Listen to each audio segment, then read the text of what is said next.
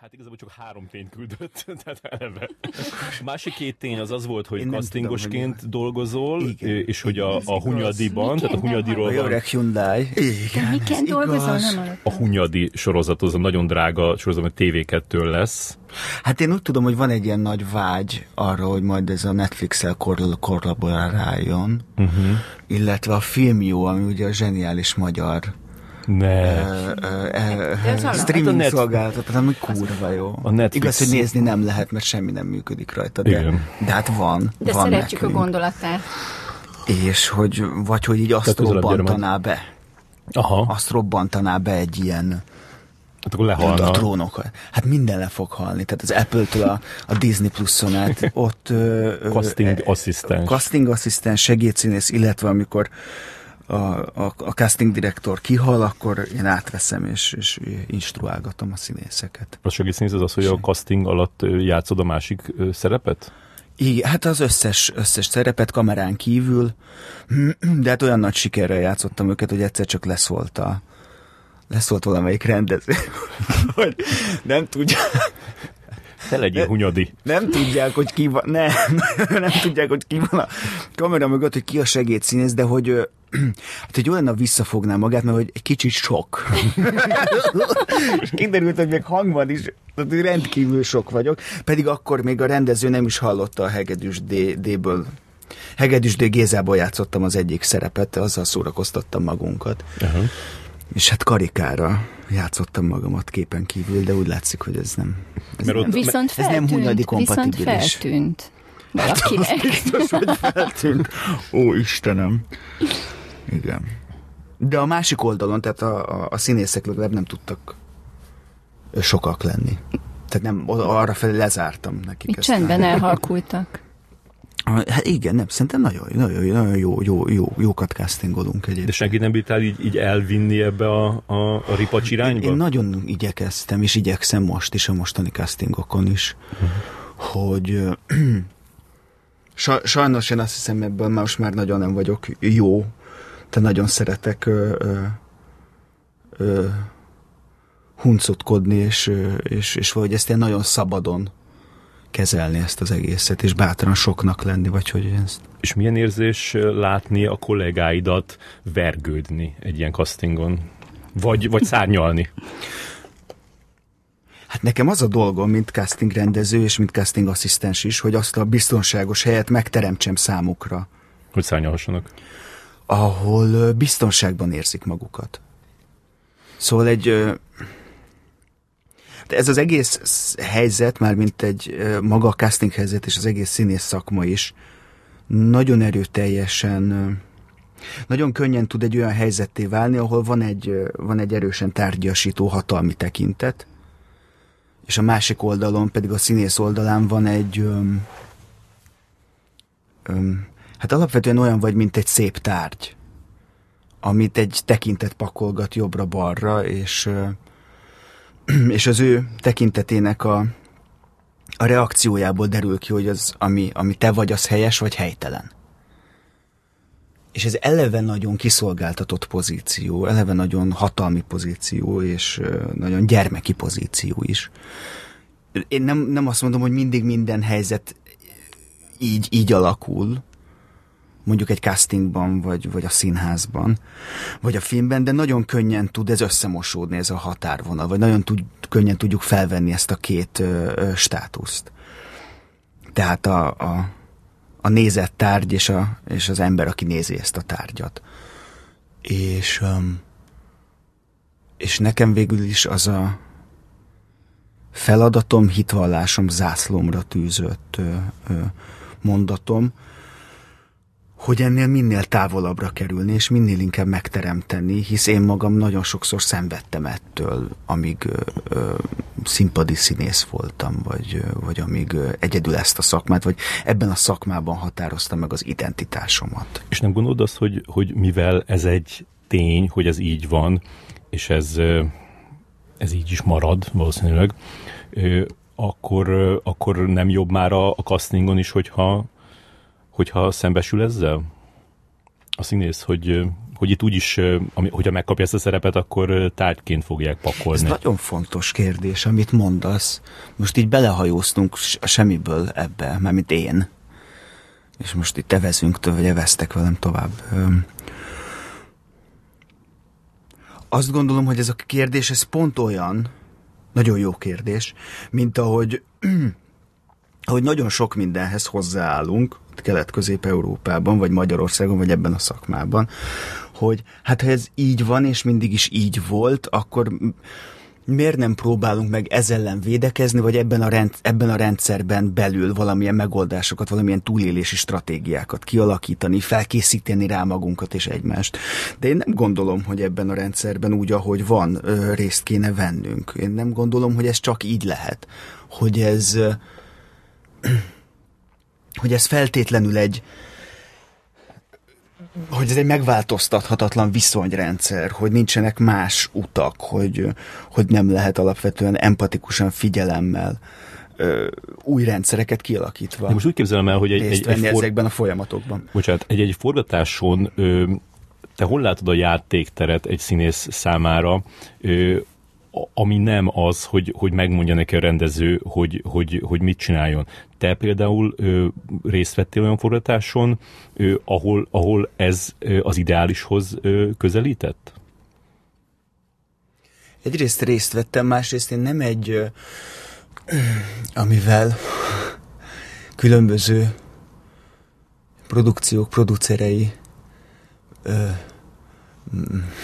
már így kérdezték, de hogy akkor te mi, tehát azt hiszed, hogy ez egy ilyen kommuna? Amivel az ember egy kommuna, te egy szabadságharcos vagy? Bizonyos szempontból igen, egy szabadságharcos vagyok, hogyha ez a másik oldal, de nem, én nem gondolom, én azt gondolom, hogy maga a film, a filmgyártás az egy csodálatos nagy ilyen fregatt, aminek van hajós kapitánya, vannak matrózai, vannak utasai, vannak potyautasai, vannak rajta patkányok, és vannak rajta ilyen mindenféle kétszersültek, és ez így normális. Tehát nem, itt nem az van, hogy ez valami ö, va, va, va, valami utopisztikus hippi hippi csapatnak kéne lennie. Nem, mert ez, itt, itt, itt kőkemény beosztások vannak, hierarchiák vannak. De ennek az egésznek nem kell lennie, tehát ettől még lehetünk emberek.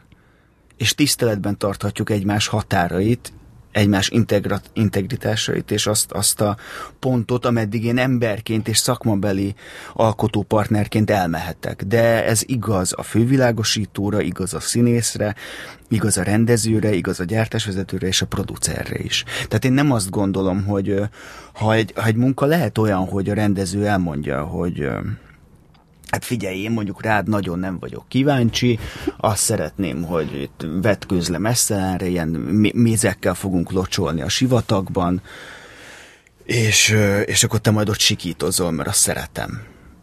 De ezt mondja el, ennek legyen egy nagyon tiszta, ez legyen egy nagyon-nagyon világos helyzet, és én arra, mint a felkért val- fényvisszaverő elem, mondjam azt, hogy hát figyelj, nekem ez kurvára nem felel meg így, mert ö, én ezt így nem akarom, nem szeretem a mézet, és akkor az, hogy jó, jó, hát akkor keresek mást. Vagy legyen az, hogy igen, nekem ez így oké. Okay.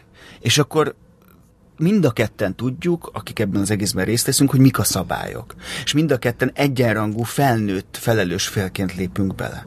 Az Én azt gondolom, hogy ez lenne a, ez lenne a normális. Igen, csak ez a, az a, az a Vagy valami Az a rémisztő ebbe, amit mondasz, hogy, hogy, hogy, hogy én például, és hát te meg biztos ezerszer többet hallottam sztorikat, olyan emberekről, akiket amúgy a legjobb fejeknek tartunk, mondjuk rendezők, és olyan emberekkel, akik pedig akikről pedig tényleg nem, nem azt gondolnánk, hogy nem tudnak kiállni magukért, és mégis forgatáson ez a nagyon jó fej rendező iszonyat méltatlan helyzetbe hozta ezt a, ezt a amúgy ö, karakán ö, öntudatos ö, színészt. Érted, amit mondok? Tehát, hogy, hogy, hogy, Értem, hogy így általánosságában Én- nem nagyon tudok hozzászólni. Nem azért, hogy valami valami blikszerű módon vágynék arra, hogy most el, eláruld, vagy eláruljátok, ezek több, ezek több ember. kik, mert sok-sok ilyen történetünk öm, van. Igen, de hát ez nagyon szomorú és borzasztó. Ja, de ilyenkor például te mit, mit tudsz csinálni? Tehát azt mondod, hogy te szabadságharcos vagy. Mi az, ami a te Nem, ezt, egy, kezedben nagy, ezt egy van? nagyon dühös producer mondta nekem. akkor, akkor lehet, hogy nem volt igaza. De hogy ilyenkor De mit, igaza te, de igaza, de hogy mit tudsz ilyenkor tenni? Most azon kívül, hogy visszaadod a szerepet, mert azért nagyon sok színész nem tud visszaadni egy szerepet. Igen. Tehát, hogy Igen. ilyenkor mik, mik azok a technikák, amit te... Szerintem nagyon sok lehetőségünk van, bármilyen poszton is vagyunk. Um, amikor szorongunk, rettegünk, akkor valahogy így nem, így beszorulunk egy ilyen csőbe. Nekem ez az élményem. És egyszer csak megszűnnek a választási lehetőségeink, és mint hogyha újra gyerekek lennénk. Akinek ugye sosincs választása, mert az egy gyerek, és mindig rakják jobbról balra, balról jobbra. De mi felnőttek vagyunk, és és a felnőttség az éppen abban áll, hogy tudjuk manipulálni a környezetünket, és hatással lehetünk, és van választási lehetőségünk mindig. Meg kell vizsgálnunk a, azt a szituációt, meg kell próbálnunk beszélni, jelezni, e-maileket írogatni, a dörgő hangú e-maileket írogatni, azt én például nagyon szeretek, dühös, düh, düh, dühött és különböző erkölcsi magaslatokat ostromló e-maileket én nagyon szeretek írni. Azokat hosszan, hogy javítgatom együtt az én rendkívül különleges és csodálatos élettársammal átolvassuk, nagyokat kacarászunk és hümmögünk, hogy itt, itt ezt a jelzőt ki kell szedni, az úgy még elegánsabb. Öm, viszont szerintem nem szabad ilyen hirtelen ilyen zászlókra rátűzni jelszavakat, és, és, és átlendülni egy, egy olyan oldalról, ahol hirtelen mi válunk az agresszorokká, és mondjuk, mondjuk mások fájdalmát, mások ö, problémái, nak az élére állni, és azt mondja, hogy jó van, akkor én most felkarollak titeket, és igaz, hogy ez már semmi közöm, de akkor menjünk akkor, hogyha, hogyha mondjuk azok az emberek ettől sérülnének, vagy azt gondolják, hogy ők erre nem készek. Én követtem el ilyen hibákat, próbáltam élére állni, nem figyelembe véve mások fájdalmát, és ezzel ugyanolyan pillanatokra ugyanúgy elvettem a döntési szabadságát bizonyos embereknek, mint ahogy azok az agresszorok. Mert hogy szerintem visszatérve a kérdésedre, itt ez történik, hogy mind a ketten elveszünk elveszük a döntésnek a szabadságát. Az a rendező elveszi a döntés szabadságát azzal, amikor ráerőltet és hirtelen beszorít valahova mondjuk egy színészt, vagy bármilyen, bármilyen stábtagot, de ugyanígy színészekről is hát van tudomásunk, akik, akik így elveszik a, a tekintet és a döntés szabadságát, a, a mozgásterét bizonyos embereknek. És az áldozat pedig beszorul egy olyan térbe, egy olyan sötét helyre, ahonnan nem látja, hogy hogyan lehetne kitörni, és azt hiszi, hogy szeparálva van, és egyedülve van, és minden, egyedül van, és mindenki ellene van. Csak hogy valójában mindig az agresszor van egyedül. És mi, akik áldozatok vagyunk adott esetben, valójában ők vannak közösségben, és ők vannak többen. És amikor ilyen történik, és ezt látod, akkor, akkor van, amikor sikerül úgy reagálnod, olyat tenned, olyan levelet írnod, ami, ami jó irányba befolyásolja a dolgokat? Történt már ilyen? Öm, történt. Én igyekeztem jelezni, lehet, hogy nem a legmegfelelőbb módszerekkel, bizonyos szempontból valóban nem a legmegfelelőbb ö, módszerrel, hiszen ebben nem volt még akkor a tapasztalatom. Történtek is ebbe az irányba jobb elmozdulások. Azért nem tudok erről jobban, tisztábban beszélni, mert azok az emberek, akik ebben igazán részt tehát aki, akiben ebben áldozatok voltak, ők nem, semmilyen módon nem akarták, hogy én erről, erről ö, nagyobb nyilvánosság előtt beszéljek, amit én teljesen tiszteletben tartok. Tehát ez nem veled történt. Tartom? Nem. Uh-huh. Nem, nem velem történt. Ö, Én megtettem azokat a lépéseket, amiket meg tudtam ö, tenni. Ennek lettek bizonyos következményei. Ö, ö, Többek közt olyan következménye, hogy én már nem vagyok mondjuk annak az adott produkciónak a, egy bizonyos posztján, egy bizonyos tagja. és itt visszatérnék arra a kérdésedre, hogy na de amikor ilyen a helyzet, akkor nem az a jobb, hogyha felkészítjük valahogy magunkat ebben a rendszerben való élésre. De én azt látom, hogy nem mindenhol ilyen a helyzet.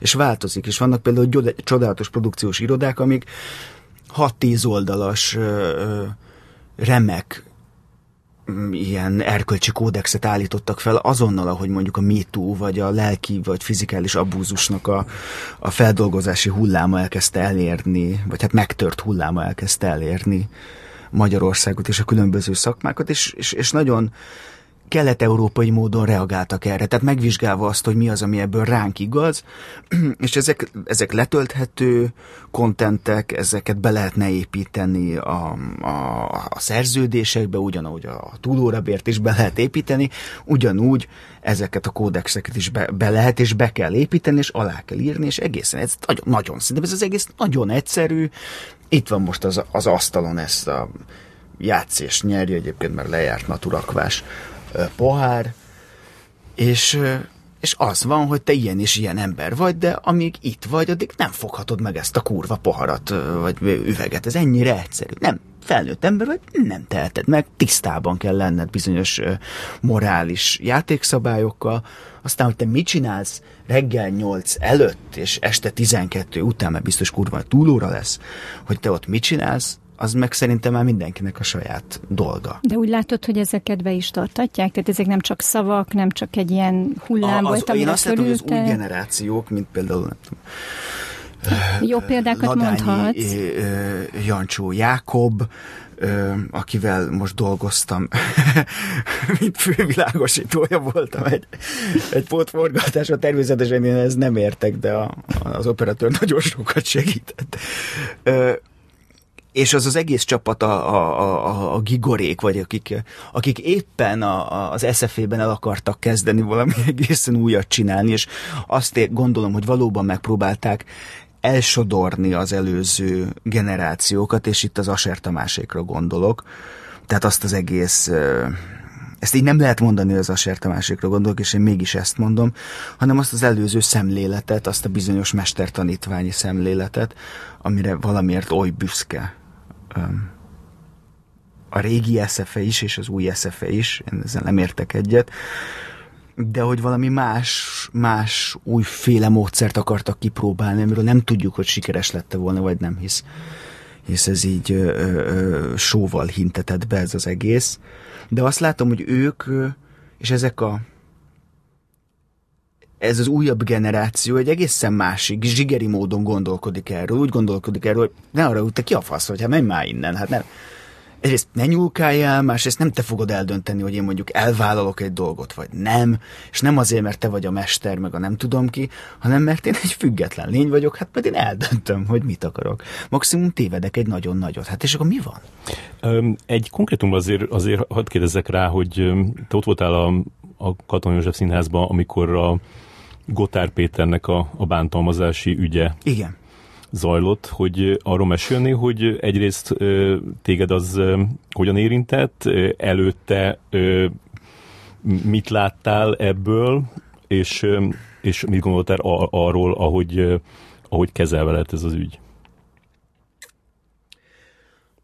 Én azt gondolom, hogy hogy annál jobban, hogy tiszteletben tartva mindenféle hallgatási kérelmeket minden irányból. Erről nagyon nehéz enélkül beszélni. Azt gondolom, hogy összességében ez egy igazi klasszikus lose-lose helyzet volt. Minden oldalról, a média oldaláról, a, a társulatnak a kezelésének az oldaláról, az empátia oldaláról, a művészi oldaláról, a veszteségek oldaláról, az utóéletének az oldaláról. Um, alapvetően én más okok miatt jöttem el a Katona József színházból, nekem nem sokkal utána volt egy idegösszeroppanásom, amúgy is már súlyos pánik, pánik beteg voltam, egyébként nagyon kiskorom óta. és ez egy ilyen nagy gyűrűzési folyamat volt, tehát könnyű lenne ezt, ezt, ezt kötni a Katona József színházhoz. A felszínén nagyon erősen lehet is. De, de szóval én más másokok miatt jöttem el, de nagyon erősen része annak a hierarchizált, kiszolgáltatott gyermeki pozícióban való létezésnek a, a színészek és a műszak oldaláról, és egy nagyon atyai ennek minden pozitív és negatív következményével együtt a, a, a vezetőség oldaláról. Tehát valóban a, amíg én ott voltam, addig azt tapasztaltam, hogy egyik oldalról van egy nagyon-nagyon nagy összezáró, ragaszkodó szeretet, valóban egy családi szeretet. Úgyis van egy van egy, van egy ilyen igazgatói, vannak ezek az ilyen utasítások, meg minden, hát ahogy itt is a tilosban is ki van írva, vagy nem tudom, a Covid idején, és van egy azt hiszem valami kellékekkel kapcsolatos volt, hogy a vezérkellékekkel mit kell tenni, és mit nem kell tenni, és ott volt, hogy ez mégiscsak egy második otthonunk, és vigyázzunk rá, és nagyon, és valóban nekem nagyon nehéz volt megválnom egy kanapétól, ahol a, a Elekferi is, és én is ott, ott, ott döglöttünk le, ott aludtunk már szinte így ki, ki volt feküdve az a hely, és ezek nagy érzelmi kötelékek. Illetve, hogy az ember megengedi magának, hogy egy olyan biztonságban legyen, hogy miközben ott zsivajog egy fél társulat, elaludjon egy kanapén, és jó szűjen aludjon. De ennek megvan a másik oldalú, hogy ez egy nagyon gyermeki pozíció. Egy nagyon intim és nagyon kiszolgáltatott pozíció. Na de hát a családban az a veszélyes, hogy sosem változnak a viszonyok. Az apád mindig az apád lesz. Az, megbaszót se tudsz mit csinálni. Meg tudsz változtatni bizonyos dolgokat, de hát az a viszony úgy marad. És nekem a Máté Gábor volt az osztályfőnököm, aztán az igazgatóm és kollégám, és egyik oldalról se kezeltük ezt elég egyenesen, és elég egészségesen. És én ebben nagyon szenvedtem um, a magam által felvett nagyon intim és nagyon felelőtlen pozíciótól is. Most ezt azért mondom ilyen hosszan, és látszólag nem igazán kapcsolódik ahhoz, amit kérdeztél, csak azt, arról akarok azt hiszem valahogy ilyen körkörösen beszélni, hogy ez hogy ezek ilyen nagyon-nagyon mélyen, dzsungelszerűen összeszövődő dolgok, ezek a problémák, és ezek az ügyek, és ezek a helyzetek. És hát ebben mind, mind, mind, mindenkinek. Most nem konkrétan a MeToo-ról beszélek, mert semmilyen módon nem szeretnek egy áldozat hibáztató szerepben tetszelegni. De az én esetemben például Szóval én nagyon alkalmas voltam arra, hogy bizonyos pozíciókba, bizonyos érzelmi pozíciókba beleengedjem magamat. A főiskolán is, és később, és előtte is a szakmai pályámon. Mert bizonyos traumák engem nagyon alkalmassá tettek arra, hogy, hogy én örömmel és dalolva beleadjam magamat ilyen érzelmi pozíciókba, amik nagyon kiszolgáltatott, de nagyon intim pozíciók voltak. Traumák, amik akkor, amikor ott voltál, történtek veled, vagy gyerek, gyerekkori? Gyermekkor, ezek gyermekkori, gyermekkori traumák, traumák, amikre aztán persze a későbbiekben is nagyon sok minden, minden rakódott.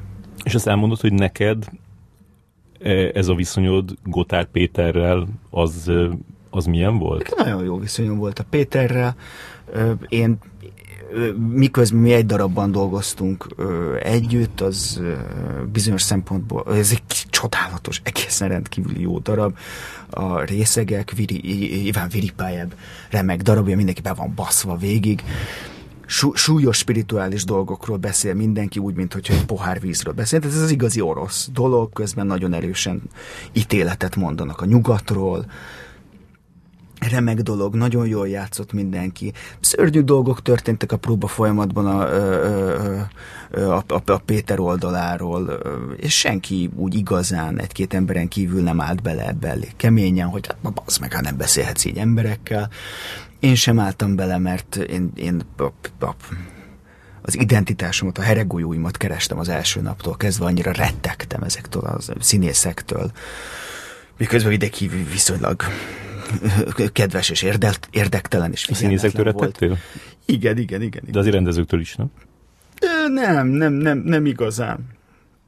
Nem igazán. Egyrészt a Péter nagyon bírt engem már korábban is főiskolán, és ezért így kenegetett ilyen mindenféle odavetett hozzászólással, és amúgy is el volt foglalva mások basztatásával, meg, meg valahogy pont ő úgy az én irányomban olyan nagyon nem találta azt a, azt a hát ő azért egy monster, egy, egy, egy, egy kétarcú monster, miközben csodálatos dolgokat vagy én mindig értettem, hogy mit mond és hogy mit akar, azzal együtt, hogy valóban ő a viccet mindig is a másik oldaláról kezdte, és aztán nem is fejezte be, tehát mondom az elejét a gondolatnak. És amikor ez így De- történik egy, egy próbán, akkor az, az neked egy ilyen folyamatos ilyen, ilyen, ilyen rossz érzés? Tehát egy ilyen, ilyen gyomorgörcs, hogy már megint basztatnak valakit? Igen, de hogy ez nagyon nehéz, mert hogy a, a, a szóval a terápiám alatt és, és már kicsit előtte is azért kiderült, hogy én, én az életem nagy részét egy folyamatos rettegésben és mély szorongásban éltem le. De miért? Mert ö, olyan korán az életem során bizonyos identitásválságokba kerültem, és annyira erős sem félre az életemben gyerekkoromban bizonyos dolgok, a szeretetről, a bizalomról a kialakult képek, hogy, hogy ezek nagyon erős pánikot, rettegést, szorongást és depressziót hoztak magukkal, ami nagyon sokáig rejtett depresszióként több mint tíz éven keresztül. És ennek köze van a, Ennek a... köze van a szüleidhez? Hát természetesen igen. Anyukád ö, egy interjúban azt mondta, Dér Denissa, így mondja Denissa? Igen, igen, igen. Dér Denissa receptje az élethez, Uh-huh. és négy dolgot mond. Napi egy ölelés minden családtagnak, mély lélegzettel, minimum három lélegzetvételig. Naponta egyszer válaszadás előtt tízig számolni, aztán nevetni családi körben esténként, és az utolsó pedig legalább hetente háromszor családi élménybe számoló. Ebből én azt gondoltam, hogy neked egy ilyen nagyon ideális családi háttered lehetett, hogyha ezeket a pontokat megvalósítottátok otthon. Sok minden, hát ez az ő receptje. Ez az ő receptje, nekem meg van most már a saját. Receptem az nincs benne, nagyon szeretek főzni. Mm, Mit van stratégiád? igen, azt akartam mondani, hogy a stratégia az egy nagyon háborús kifejezés, de hát a, végül is a, a festésem és az arcfestésem is egy, egy, egy ilyen harci festés, tehát egy ilyen, egy ilyen, egy ilyen, egy ilyen állandó jelentés, hordozás a, a világgal szemben, hogy itt vagyok, utolsó indián vagyok. Ha nem is én vagyok az, aki szavatol a lédi biztonságáért, de, de legalábbis keresem. Keresem azt a törzset, aki közé beléphetek a harci festésemmel. Tehát ez azt jelenti, hogy egy fekete eyeliner van a szemed körül. Az ezt mondjuk el meg. Igen, és mondjuk el, hogy a Rossmanból van, és azt is mondjuk el, hogy itt egy micsoda csatabárd van kiásva a kettőnk között. Igen, mert én DMS vagyok. Igen, én Rossmanos vagyok. Igen. Nagyon meg, mielőtt tovább mennék erre, ezt el kell mondanom, hogy két élményem volt a Rossmanban. Na, mesélj. Ez a dupla élmény. Igen, Baki Dani csodálatos barátom és rendkívül jó színész kollégámmal bementünk, és hát azt éreztem, hogy egy igazi tínédzser pánk vagyok, és ott elkezdtem válogatni az eyelinerek között. Ezért helyezzük Ez el, hogy melyik. Rosszmanba vagyunk. A Margit, Margit híd, Margit Budai Budai. híd. Természetes. Én oda képzeltem eleve. Jaj, de jó. Én ott lakom, ugye nem messze, hát ez a geográfiai közelség, úgyhogy megnyugodhatsz. És hát ott elkezdtem válogatni, és nagyon messziről a, a és hát pofátlanul húzogattam ki a szememet, és azt éreztem, hogy nő, hát nő a faszom, és nő a, nő a tér körülöttem, és már támadhatatlan vagyok, és egyszerűen legyőzhetetlen vagyok, mert ki van húzva a szemem. És ebbe így áthasította a DMS hölgynek a hangja, és mondta, hogy azt nem szabad, az nem, az nem teszter. És, és csodálatos bakidani azt mondta, hogy úristen, menjünk innen. És én nagyon bátran mondtam, hogy igen, hát nem tudom, én, én még kezdő vagyok ezekben a dolgokban, még nem tudom. És azt éreztem, hogy ilyen, áh, iszonyatosan beszólok a, a rosszmanos hölgynek, és csak úgy kisétáltunk, és mondtam, hogy bocsánat. És nagyon dühösen nézett, és a Dani mondta, hogy úristen, vegyünk valamit, vegyünk valamit, hát ez nem lehet egy banánt, vagy valamit vegyünk. És mondom, nem veszünk, nem veszünk, mert hippik vagy, mert pánkok vagyunk.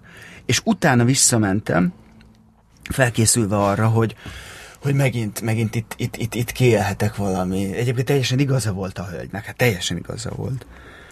Megint valami indulatáttétet itt kiélhetek, de már venni is akartam, és egyszer csak teljesen elárultam, és ott eldogáltam is, és ugyancsak ez a hölgy nagyon kedvesen megkérdezte, hogy segíthetek?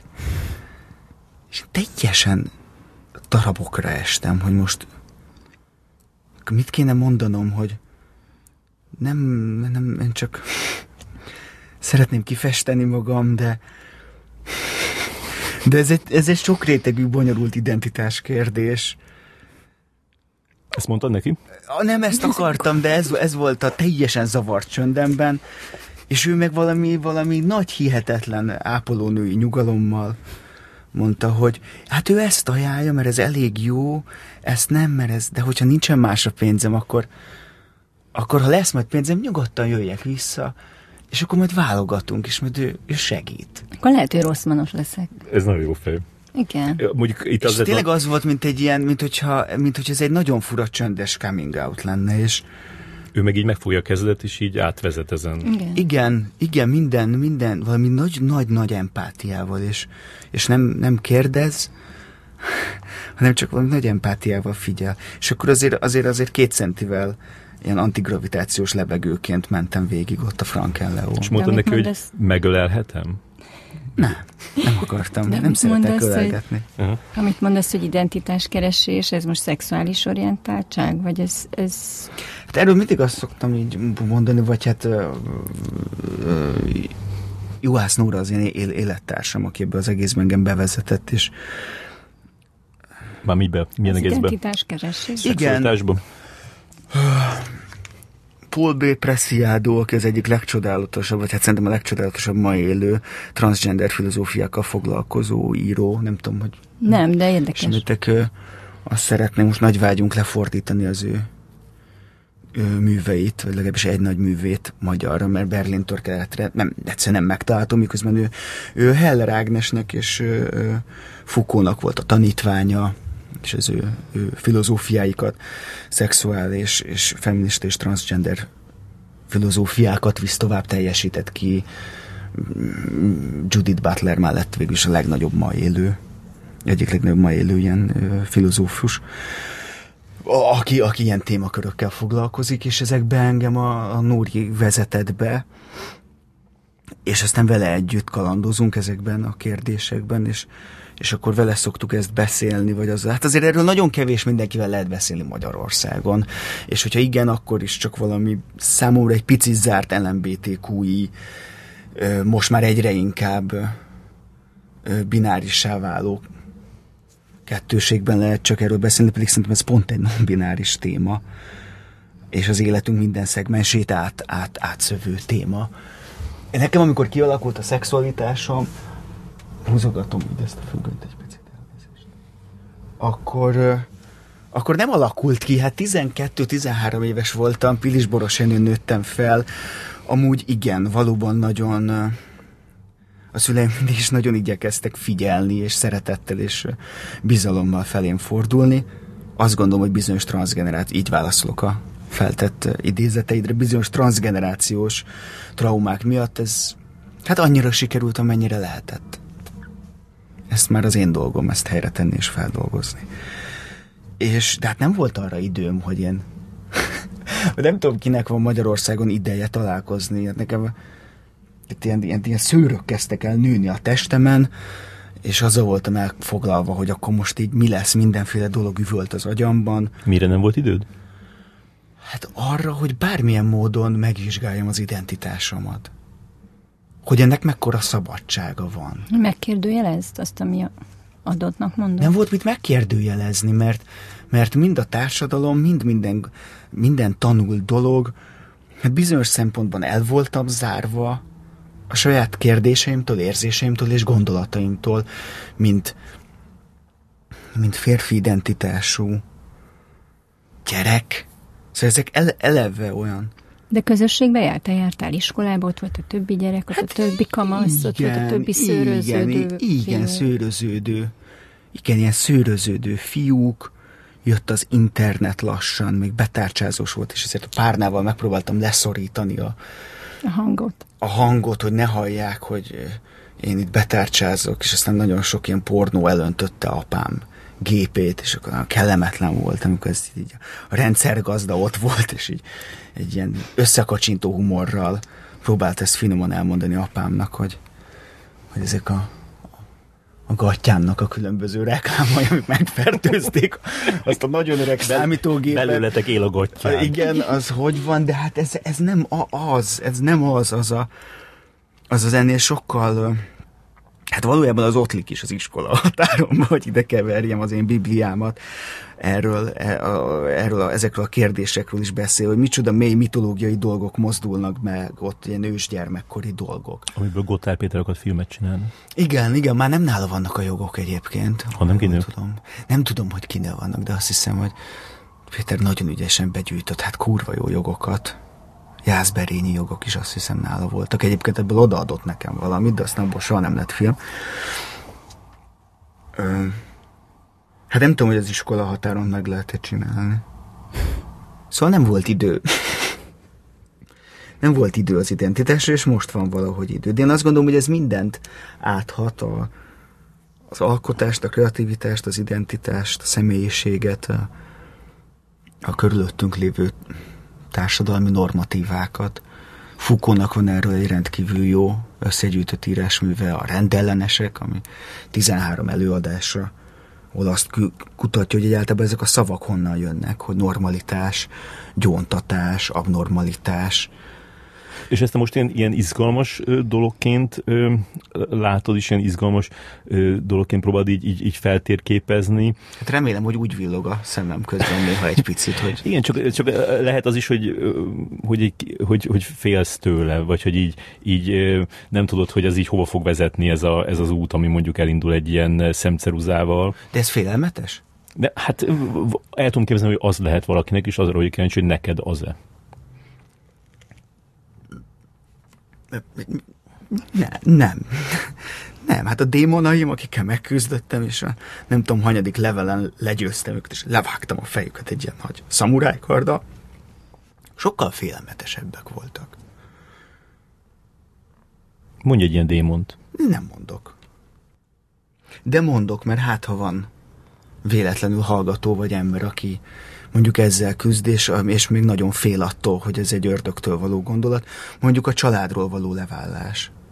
Az, az önálló identitás kialakítása, annak a megfogalmazása, hogy hát bizony te vagy a legfontosabb az egész világon, ami úgyis 15 év múlva ugye leégünk a föld felszínéről, de hogy mondjuk arra a maradék 15 évre mondjuk legyél te a legfontosabb magadnak. és végül ez egy nagy toposz a család, Előtte ki volt a legfontosabb neked? A családom. A hmm. családi egység, az édesanyám. A közös, közös, vagy általam gondolt traumák. Ehhez szóval így hozzá kell tennem, hogy ők már teljesen máshol vannak, anyám és apám is. Kibírtak 35 évet együtt, én úgy látom, hogy viszonylag nagyon boldogan jogáznak Pilis Boros Jenőn, és várják a világ végét.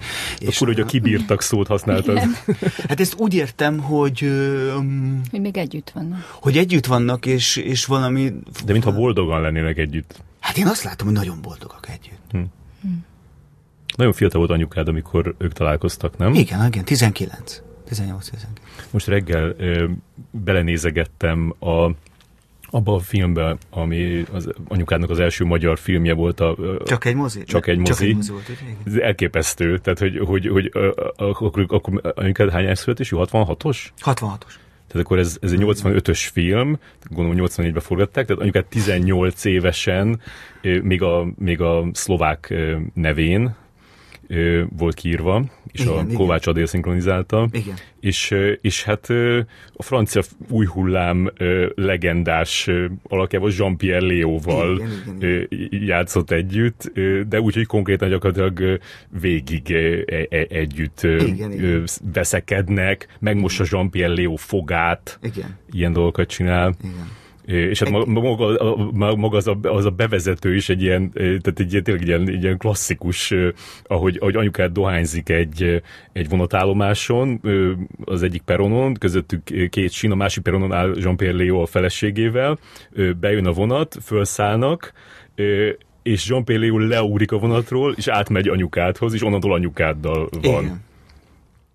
Igen, ha mint casting direktor mm, nézem, akkor ez egy nagyon jó cast, mert, mert azt gondolom, hogy kevés, kevés olyan, olyan, olyan aurájú ember, ember van, amilyen ő, aki miatt érdemes lenne leugrani egy vonatról, és ott maradni.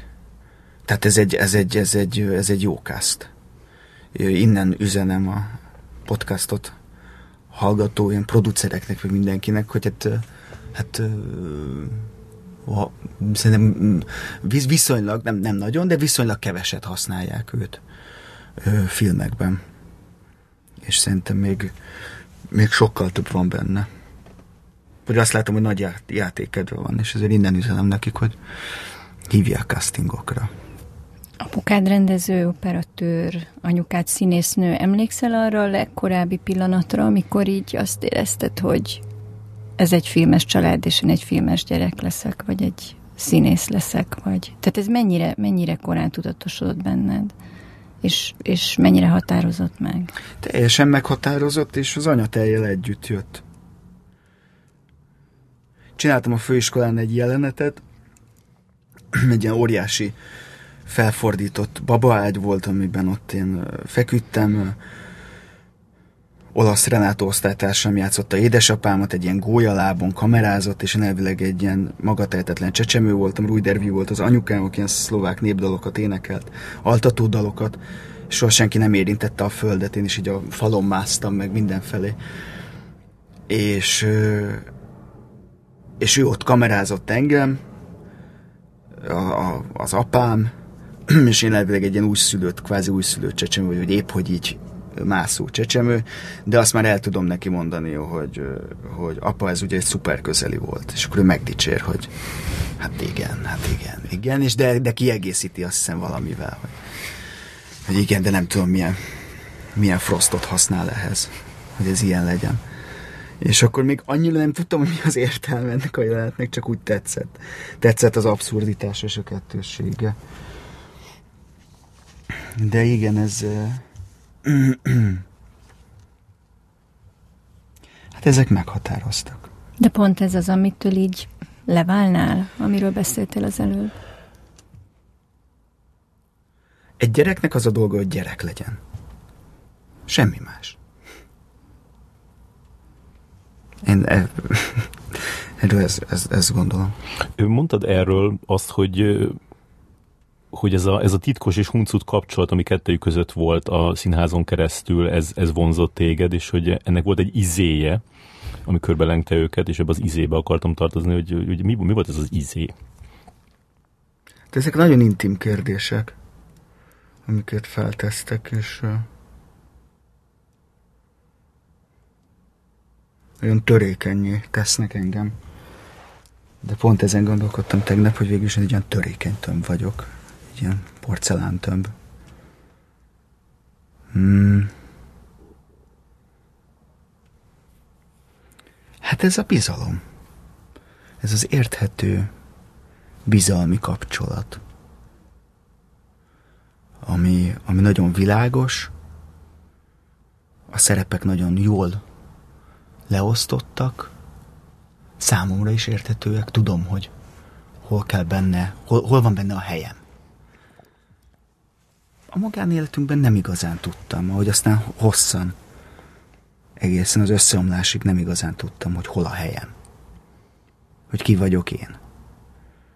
Öm, és ebben az izében, a munkában, a művészetben, ott nagyon tudtam. És ott kerestem meg azt az intimitást, és azt a szeretetet, és azt a bizalmat. Um, Hát ez volt az az izé.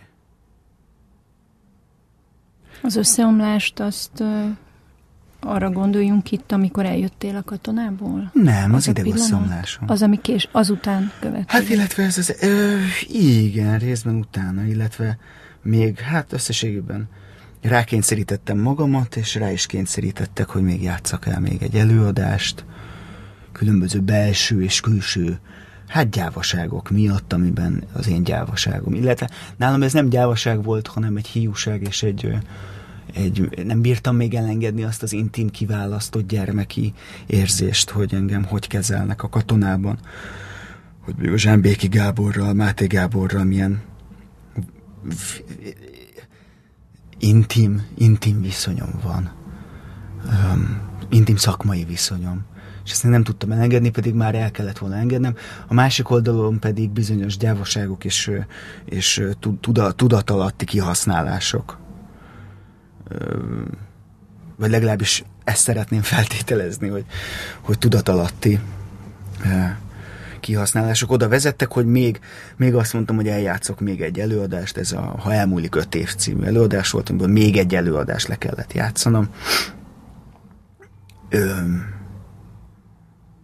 és hát én pontosan tudtam, hogy ez nem fog menni. Addigra már elkezdtem a terápiát, a gyógyszeres kezelést azt még nem, talán. De a terápiát már elég keményen benne voltam abban, hogy vajon ez egy ez egy burnout, vagy még mélyebbre vezetnek a szálak, vagy miről van szó. És, és hát idegrendszerileg nem tudtam mit kezdeni a helyzettel, és hiába mondtam, hogy hát, azzal van a baj, hogy nem tudom elmondani a szöveget, hanem hogy nem látom, nem látom valahogy, erről nagyon nehezen tudok konkrétan beszélni, mert nem nehezen találom fogalmakat hozzá, hogy a helyi értékem mi lesz abban a viszonyrendszerben, hogy én ott felmegyek, és akkor Hát nem sokan nézték azt az előadást, pedig szerintem nagyon jó előadás volt, az ez a 120 ember ott ilyen tekintetek lesznek, én meg majd ott üldögélek, meg áldogálok egy ilyen színpadon. És hogy... Ami addig azért nem okozott problémát, hiszen színész vagy, és akkor így ezeket csináltad előtte. Igen, nem okozott problémát, de valójában de. Valójában egészen kiskorom óta nekem nagy problémát okozott a színpadon állás. Csak csak ezt nem tudtam. Vagy valamilyen módon eltitkoltam magam előtt, vagy hát mivel bizonyos intimitást és szeretetet kerestem, amit valahogy meg is találtam a színpadon, ezért azt hittem, hogy ez, ez normális, hogy közben.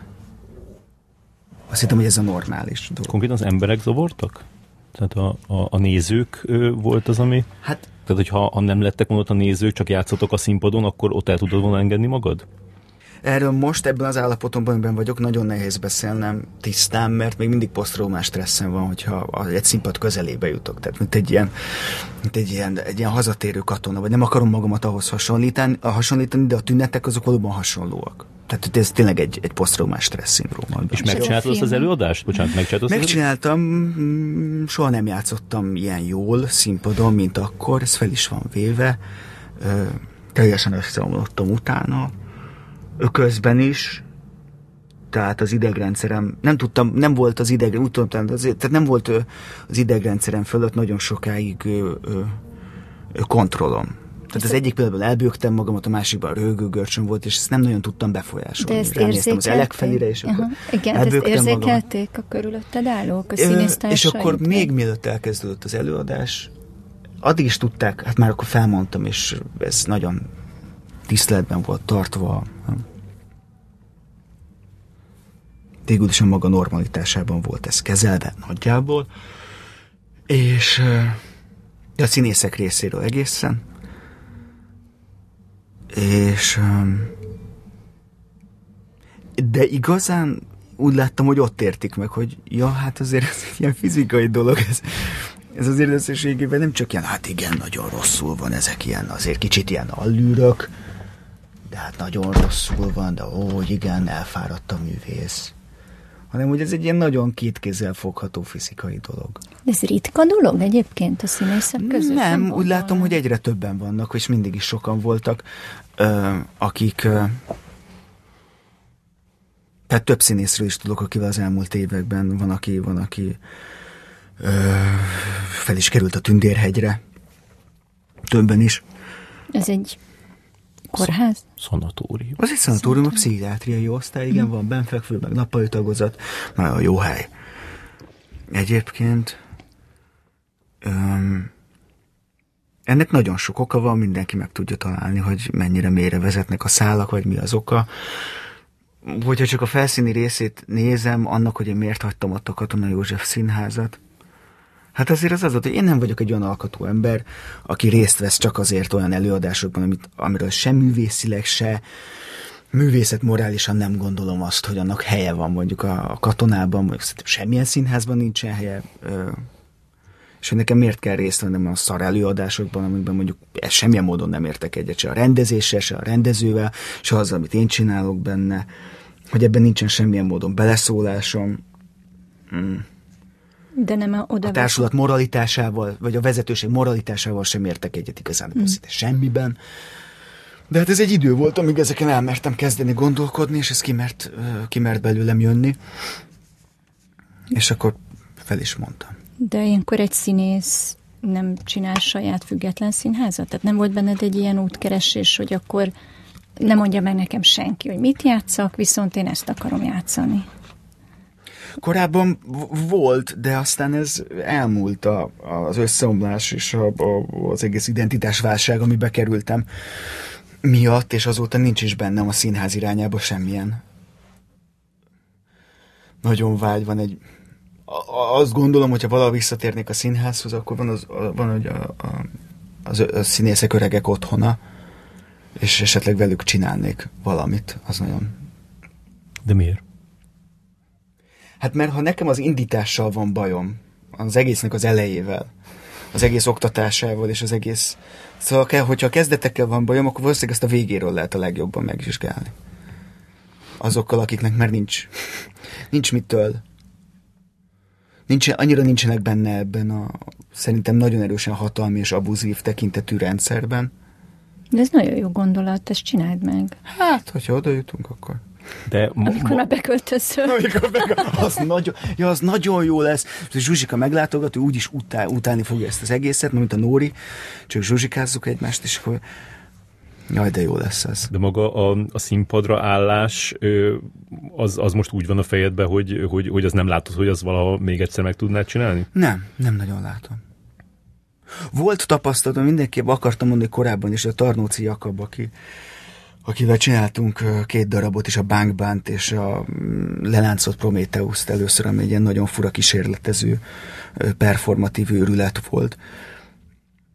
Hát neki mondtam el először, hogy felmondok, és akkor meg azt gondoltam, hogy ez egy ilyen kiégési történet, és hogy csak azért vagyok, azért szorongok, és pánikolok annyira, nem tudok kijönni a lakásomból, mert, mert ki vagyok égve, és pihennem kell.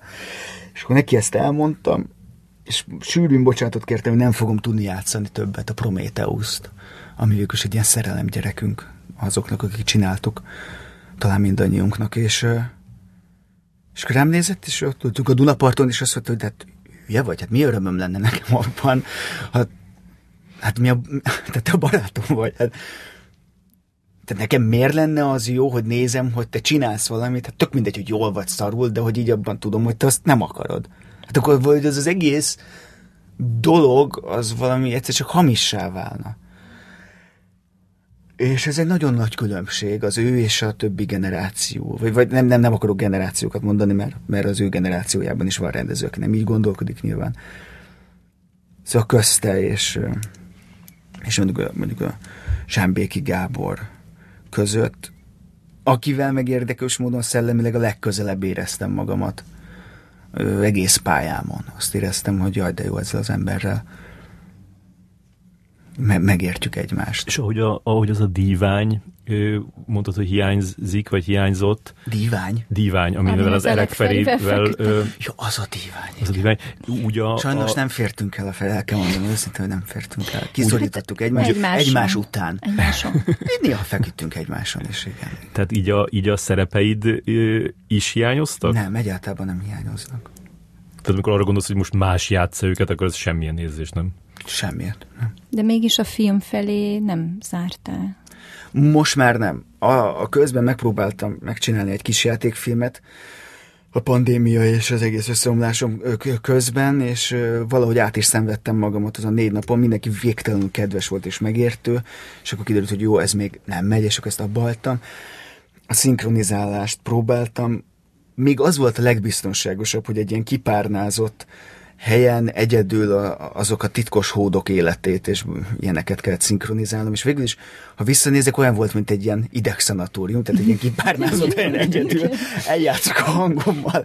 Ilyen, ilyen Jimbo a kis hód még nem sejtette, hogy ez a tavasz más lesz, mint a többi. Igen, fel se tűnt, hogy van rajtam egy valami. Kényszer és ezért nagyon hálás vagyok az egész szinkron közösségnek, hogy, hogy egyrészt pénzügyileg valamennyire támogattak ezzel, és hívtak és megóvtak.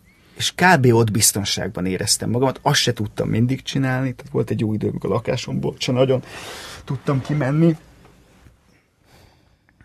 De, de ez volt. A filmre hát ezt most, most kezdtem el újra amikor különben így konkrétan felmondtad, amikor bementél a Máté Gábor irodájába, és mondtad neki, de gondolom akkor már úgy tudtam, mert már előtte beszéltetek, de azért volt egy ilyen pillanat, nem, hogy amikor megtörtént, és akkor a, a, onnan kijöttél. Hosszabb, hosszabb volt ez, tehát először csak azt éreztem, hogy én, én, én, én, én, hogy valami fog történni velem, és a színpadról egyszer csak kisétálok, és nem mondom el a következő mondatomat.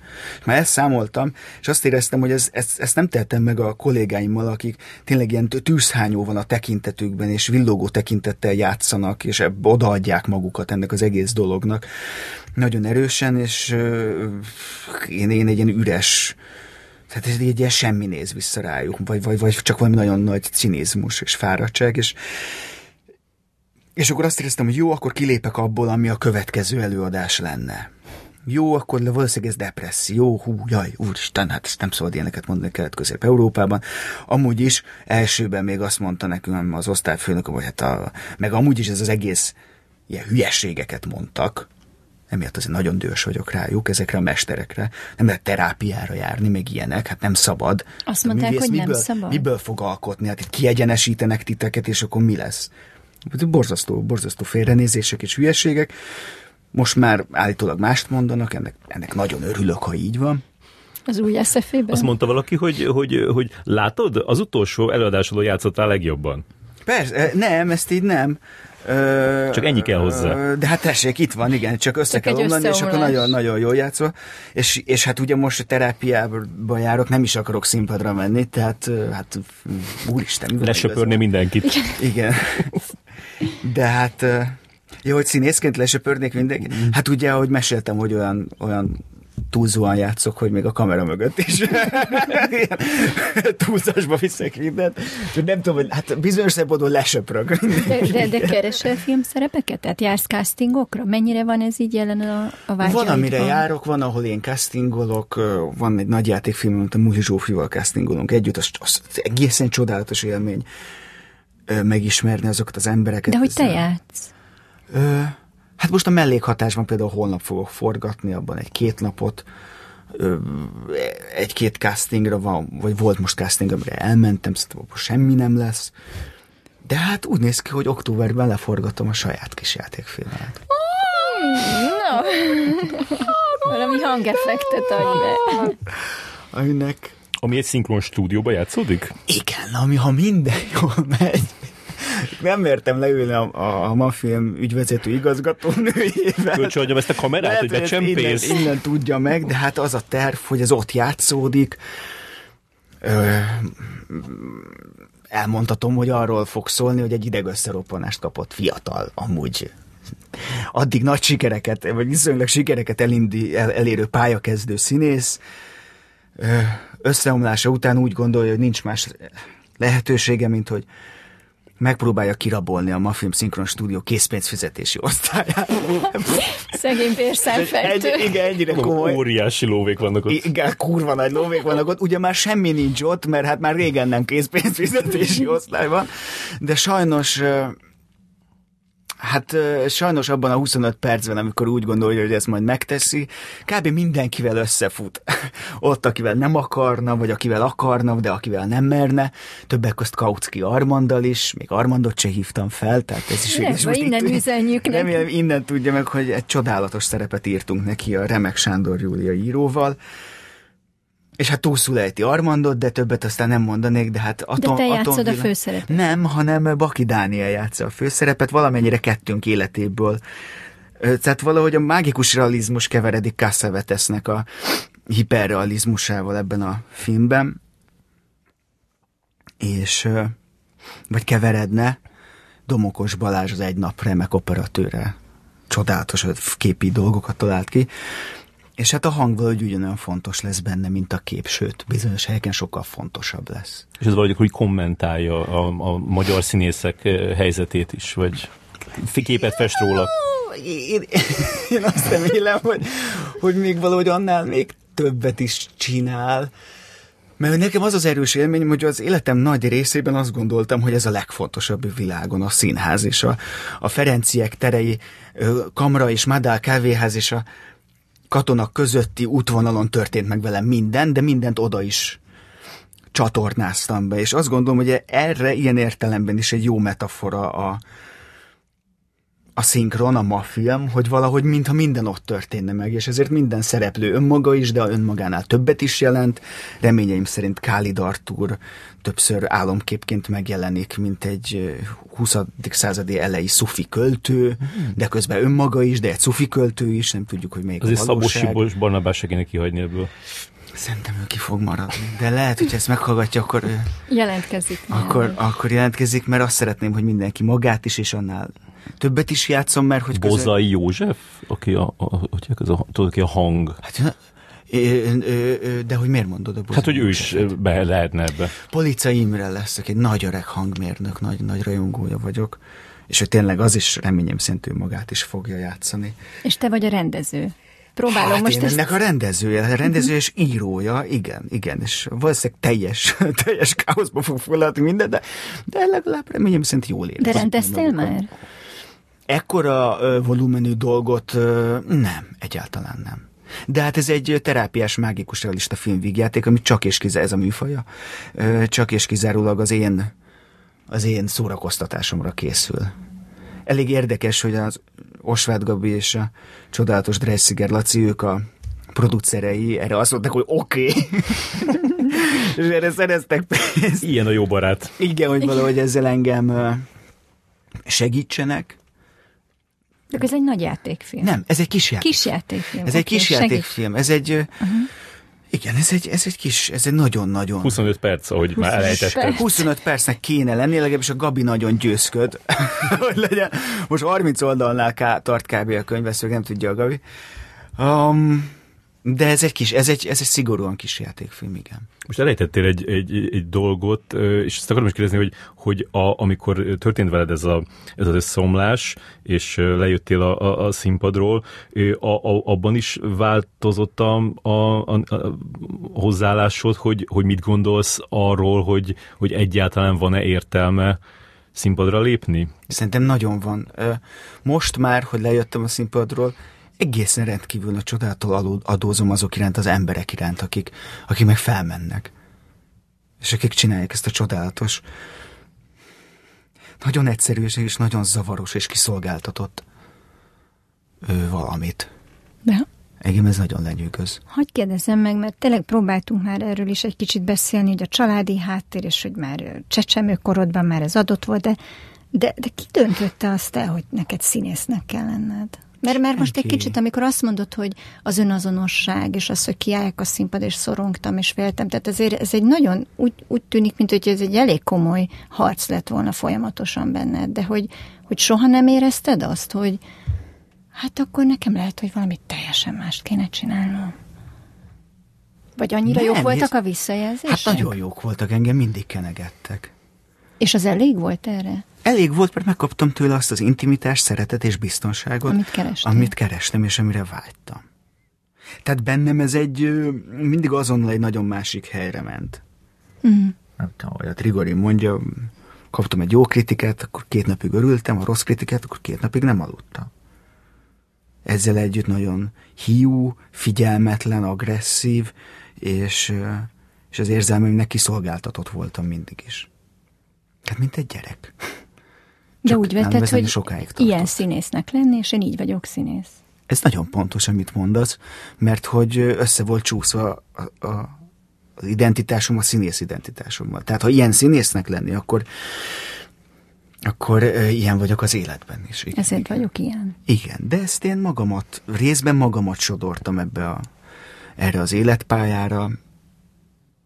Tehát és közben édesanyám, a, a édesapám soha nem mondták, hogy már pedig neked ezt kell csinálni. Nem óvtak tőle, de, de nem is bátorítottak. játszottál. Igen, igen, mert Tehát azt látták, hogy, hogy élvezem, valóban Aha. élveztem is. Azt látták, hogy végül is egy idő után egész jól csinálom, nyilván egy idő után egész jól csináltam valószínűleg. Öm, de hát ebben az élvezet az volt, hogy velük vagyok. Hát ez az. Aha. Elsőre fölvettek az összefére egyébként? Nem, másodjára vettek fel. Először harmadrostáig jutottam a Novák Eszternél. Zenés színész osztályon természetesen semmiféle énekhangtudásom nincsen, nem is volt, nem is lesz. De valahogy az Eszter elengedett harmadrostáig, és aztán mondta, hogy jövőre menjek vissza, és akkor már nagyon meg voltam sértődve, meg összezavarodva, és akkor öt évig nem mentem, és aztán Máté Gábor meg felvett. És addig mit csináltál 5 évig? 18 23 még ezt úgy? Ö, igen, 22. Igen, 22 20.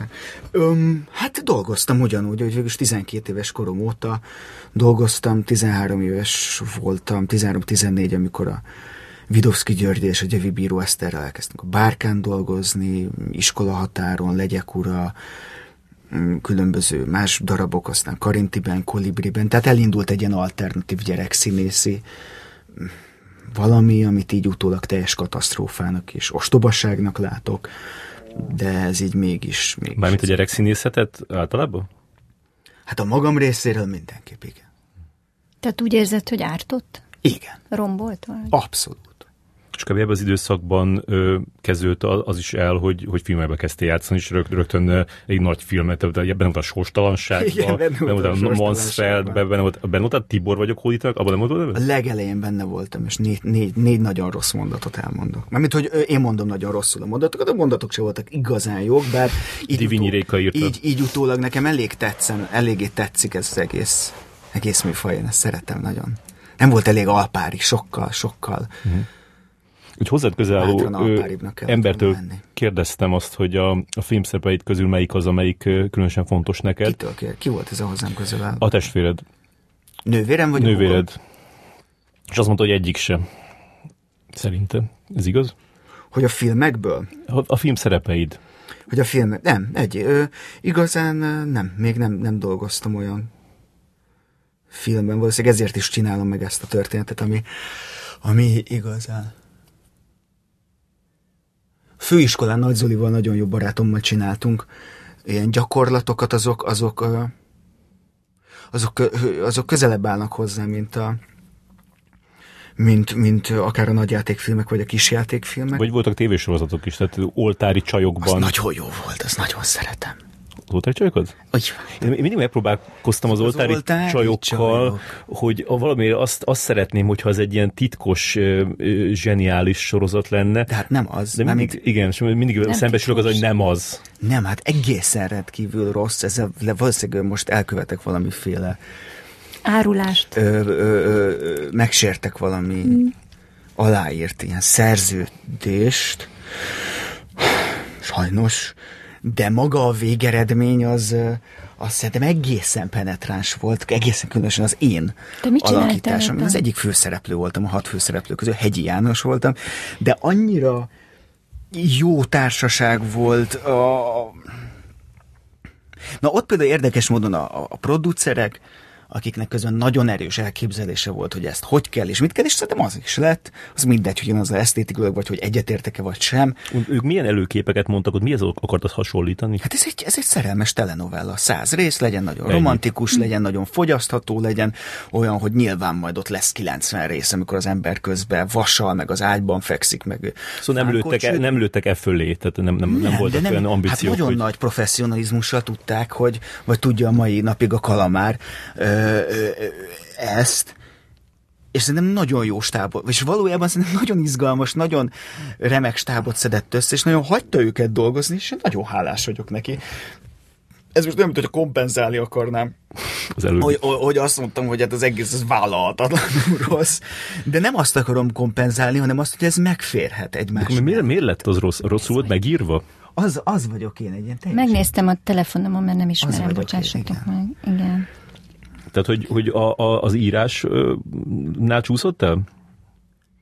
Hát szerintem nem lehet napi, nem tudom, 27 perc hasznosat, ennyi pénzből, száz részen keresztül, karakterfejlődés nélkül. Hát száz részen keresztül kell nem fejlődni, hát az, az, az, az, az egy telenovellán. Milyen helyes vagy ezen a képen? Én nem azt a szót használom, hogy helyes. Hanem. Szerintem Egy, a, a, egy aura, aura és identitás Fe- nélkül. Én stock Fel sem, fotó. fel sem ismernek. Stockfotó vagyok, nem? Tehát, hogy ezt De egy helyes oda stock lehet fotó. tenni, hogy i- i- igen, újra megállítottuk a migránsokat.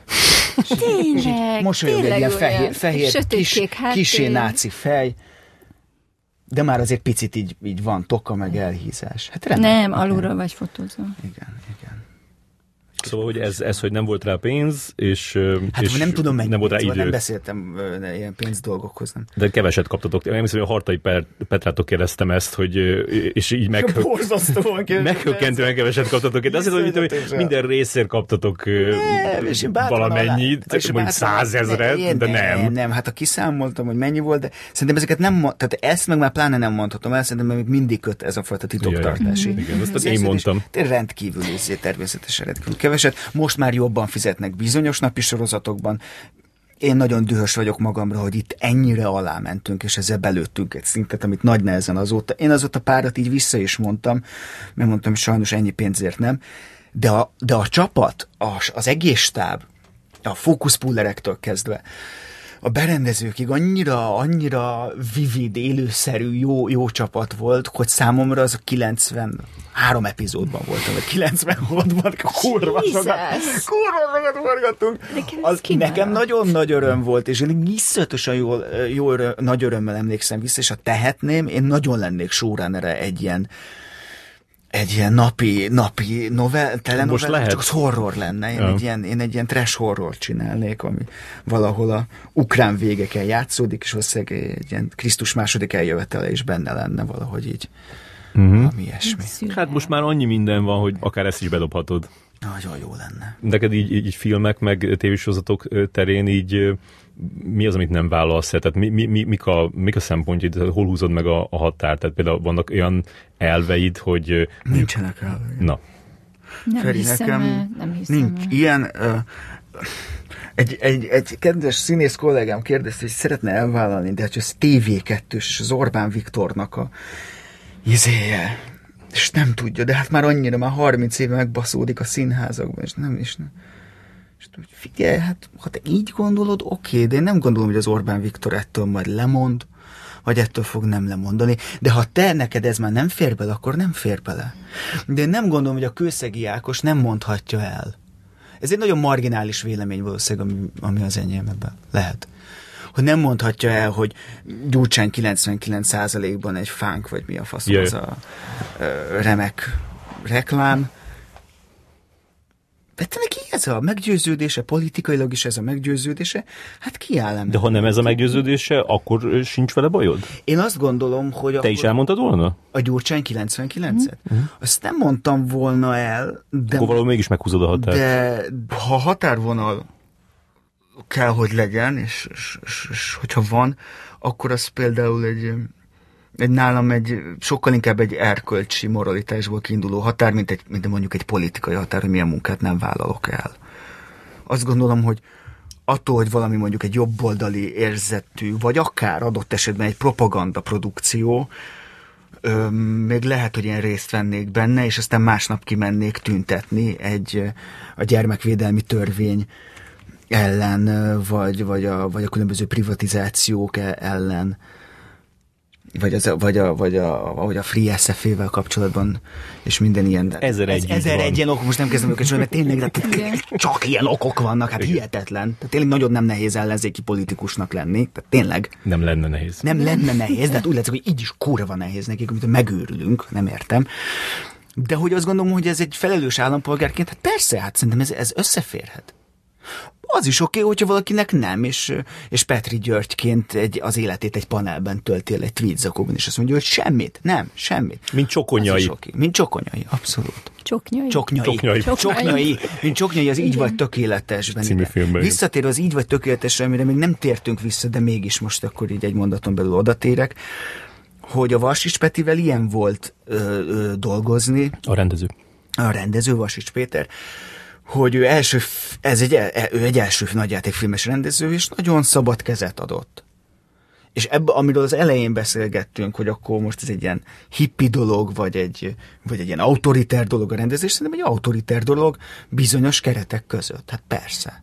Ő megbízott bennem, hagyott improvizálni, hagyott engem mm, huncutkodni, amennyit akartam, de keretek között. És amikor azt mondta, hogy hát ez, ez még neki is piros, már kicsit sokszor mondta, hogy ez már piros, De mire mondta, mit csináltál? nem, most csak így a hülyéskedésekre Jó. értem, túl, túl erősen játszom el, hogy kokainista, szerintem még bőven lett volna benne.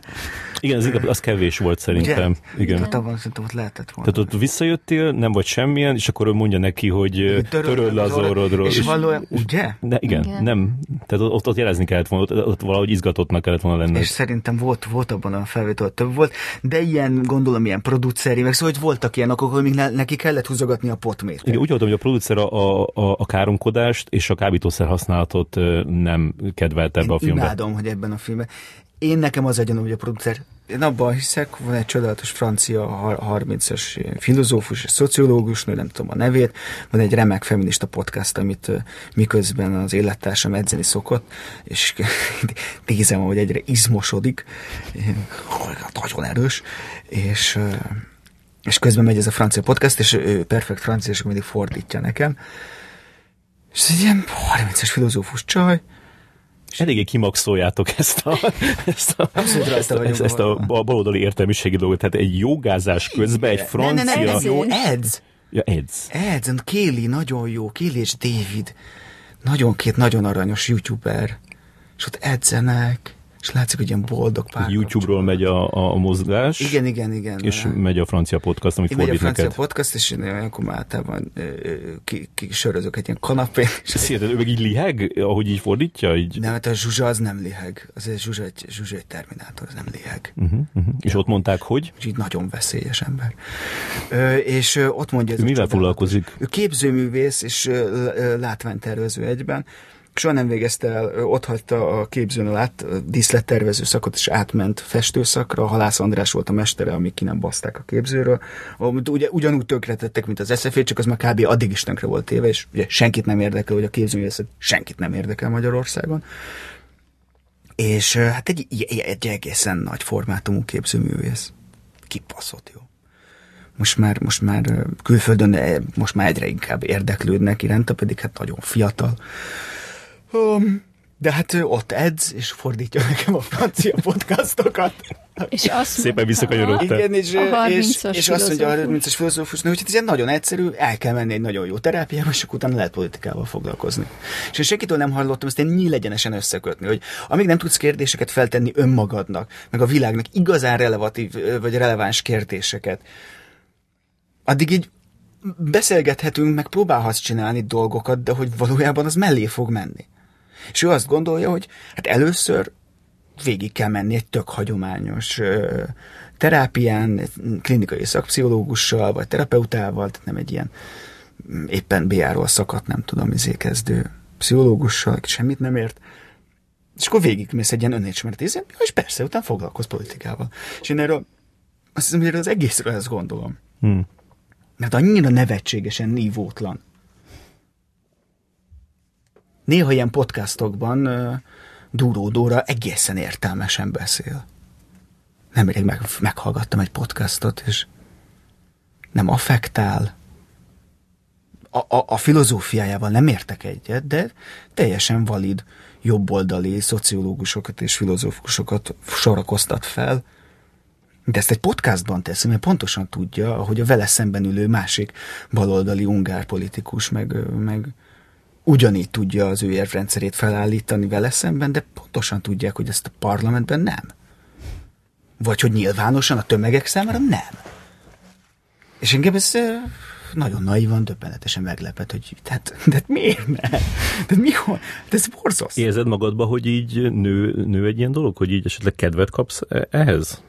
Zsuzsikával van egy van egy, van egy terv baloldali pártunk, hát ami nagyon egyszerű, mert kiszámoltuk, hogy csak a kisemmizettek mögé kéne nagyon egyszerűen beállni, hogy a Free SF-nek a politikai ereje ezekben a srácokban az volt, hogy ők azt mondták, egy dolgot mondtak, és miközben mindenki megy tovább, ők folyamatosan azt mondják, hogy de még mindig csak arról az egy dologról kéne beszélni, amiről nem beszélünk, hogy ez az egész jog és alkotmány ellenes.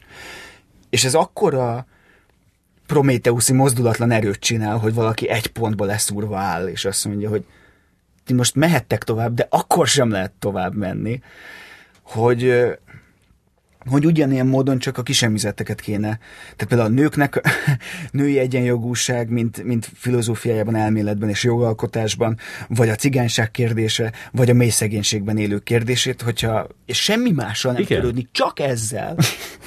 te voltál, te voltál az egyetlen Free SFE pólóban azon a, azon a Magyar Mozgókép Fesztiválon? Ó, tudom, hogy igen. Igen. Kenéz Ágostontól kaptam kölcsön. Reggel fölébredtél, és azt mondtad, Nem, hogy... ez egy nagy tervezet volt. Na, Sokat mesélj. gondolkodtam ezzel, hogy majd mit fogok ott mondani, hogy leszek kifestve. Csak a Nóri megnyugtatott ugyanígy két edzés között. Zsuzsa, senki nem fogsz érdekelni. Nagyon jó, hogy felveszed. Ez sajnos így is történt. Persze, de ez, történt. Nem, ez nem igaz. De ez nem ezért volt fontos, hanem azért volt fontos, Látta hogy én viszont felkészültem uh-huh. magamban, hogy mi van, hogyha fognak kérdezni az identitásomról, mi van, ha kérdezni fognak a családomról, mi van, ha kérdezni fognak a szakmaiságomról. Természetesen senki, le se szarta. Ö, viszont azt meg akartam, hogy persze, hát ha már valamit megtehetek, miután megtudtam, hogy ez a Lajos Tavinak a filmje, amit még régebben tudtam meg.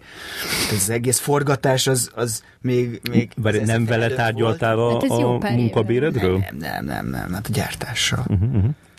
És amikor elmentünk reklámozni, a, a, tehát a reklámspotokat leforgatni, de akkor már azt hiszem, hogy benne voltunk, vagy utána voltunk a Covid első hullámának, tehát én már felmondtam, már utálkoztam senkivel, és akkor kérdezte a Tibi, a Fekete Tibi, hogy de Zsolt, tehát ez egy Lajos Tamás produkció, mit csinálunk itt?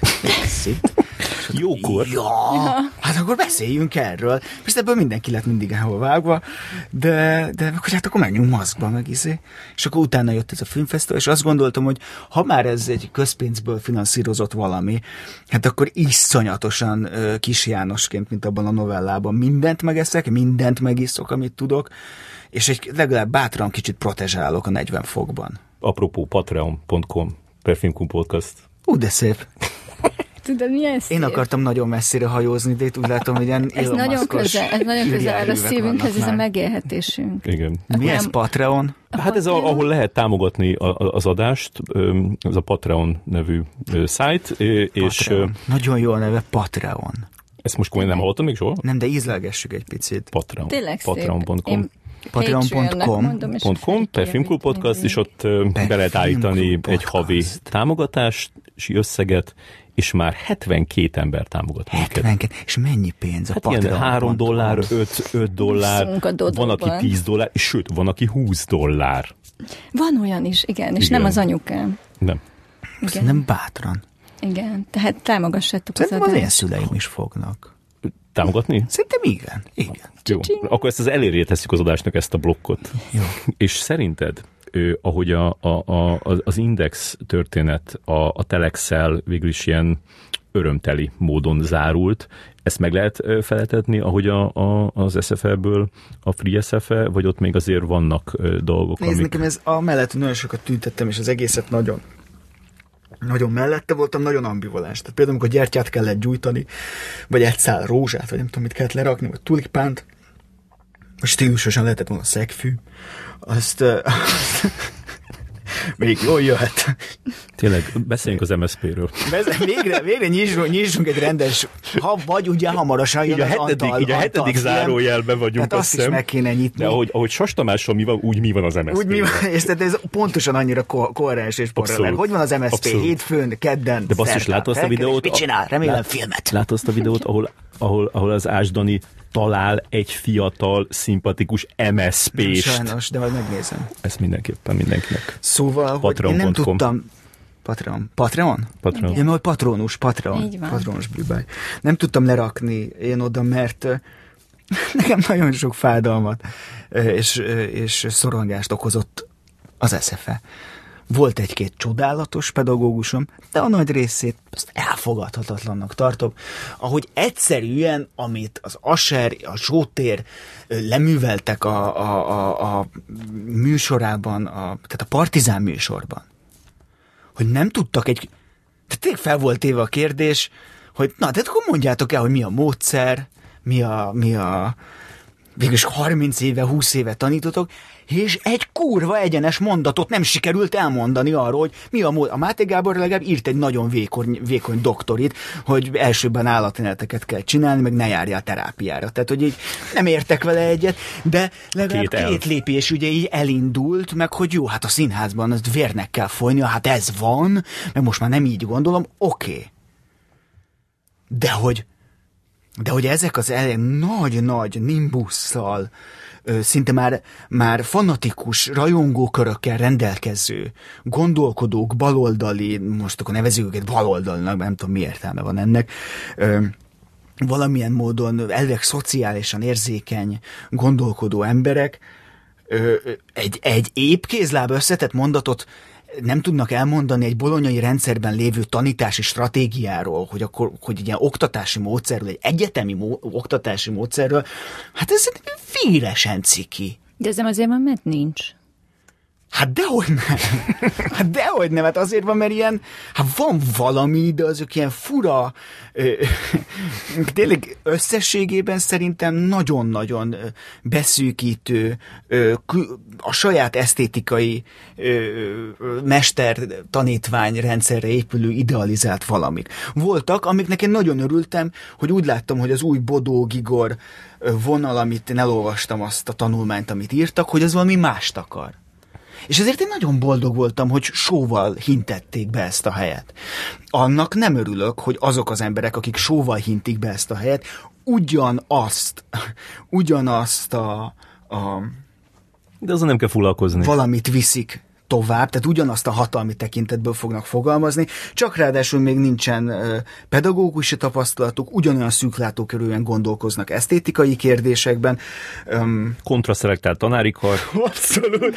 És hát, hogy azt gondolom, hogy a Free SF-ben lehet, és visznek is tovább dolgok, nagyon-nagyon nyilván ott is egyre, egyre izgalmasabb kérdések, problémák, irányok merülnek fel, mert hogy nem egy, nem egy biztonságos rendszert állítanak fel, ami hát biztonságot adó, de éppen ezért mozdulatlan is, hanem valami sokkal frázsilébb, ö, sokkal törékenyebb rendszert, ami nagyon innovatív, kreatív és változó az egész társadalmunkban, Kelet-Közép-Európában, hogy a Spiró mondja, erre lenne szükség, de hát ugye ez nagyon bizonytalan, és mi a biztonságos dolgokat szeretjük.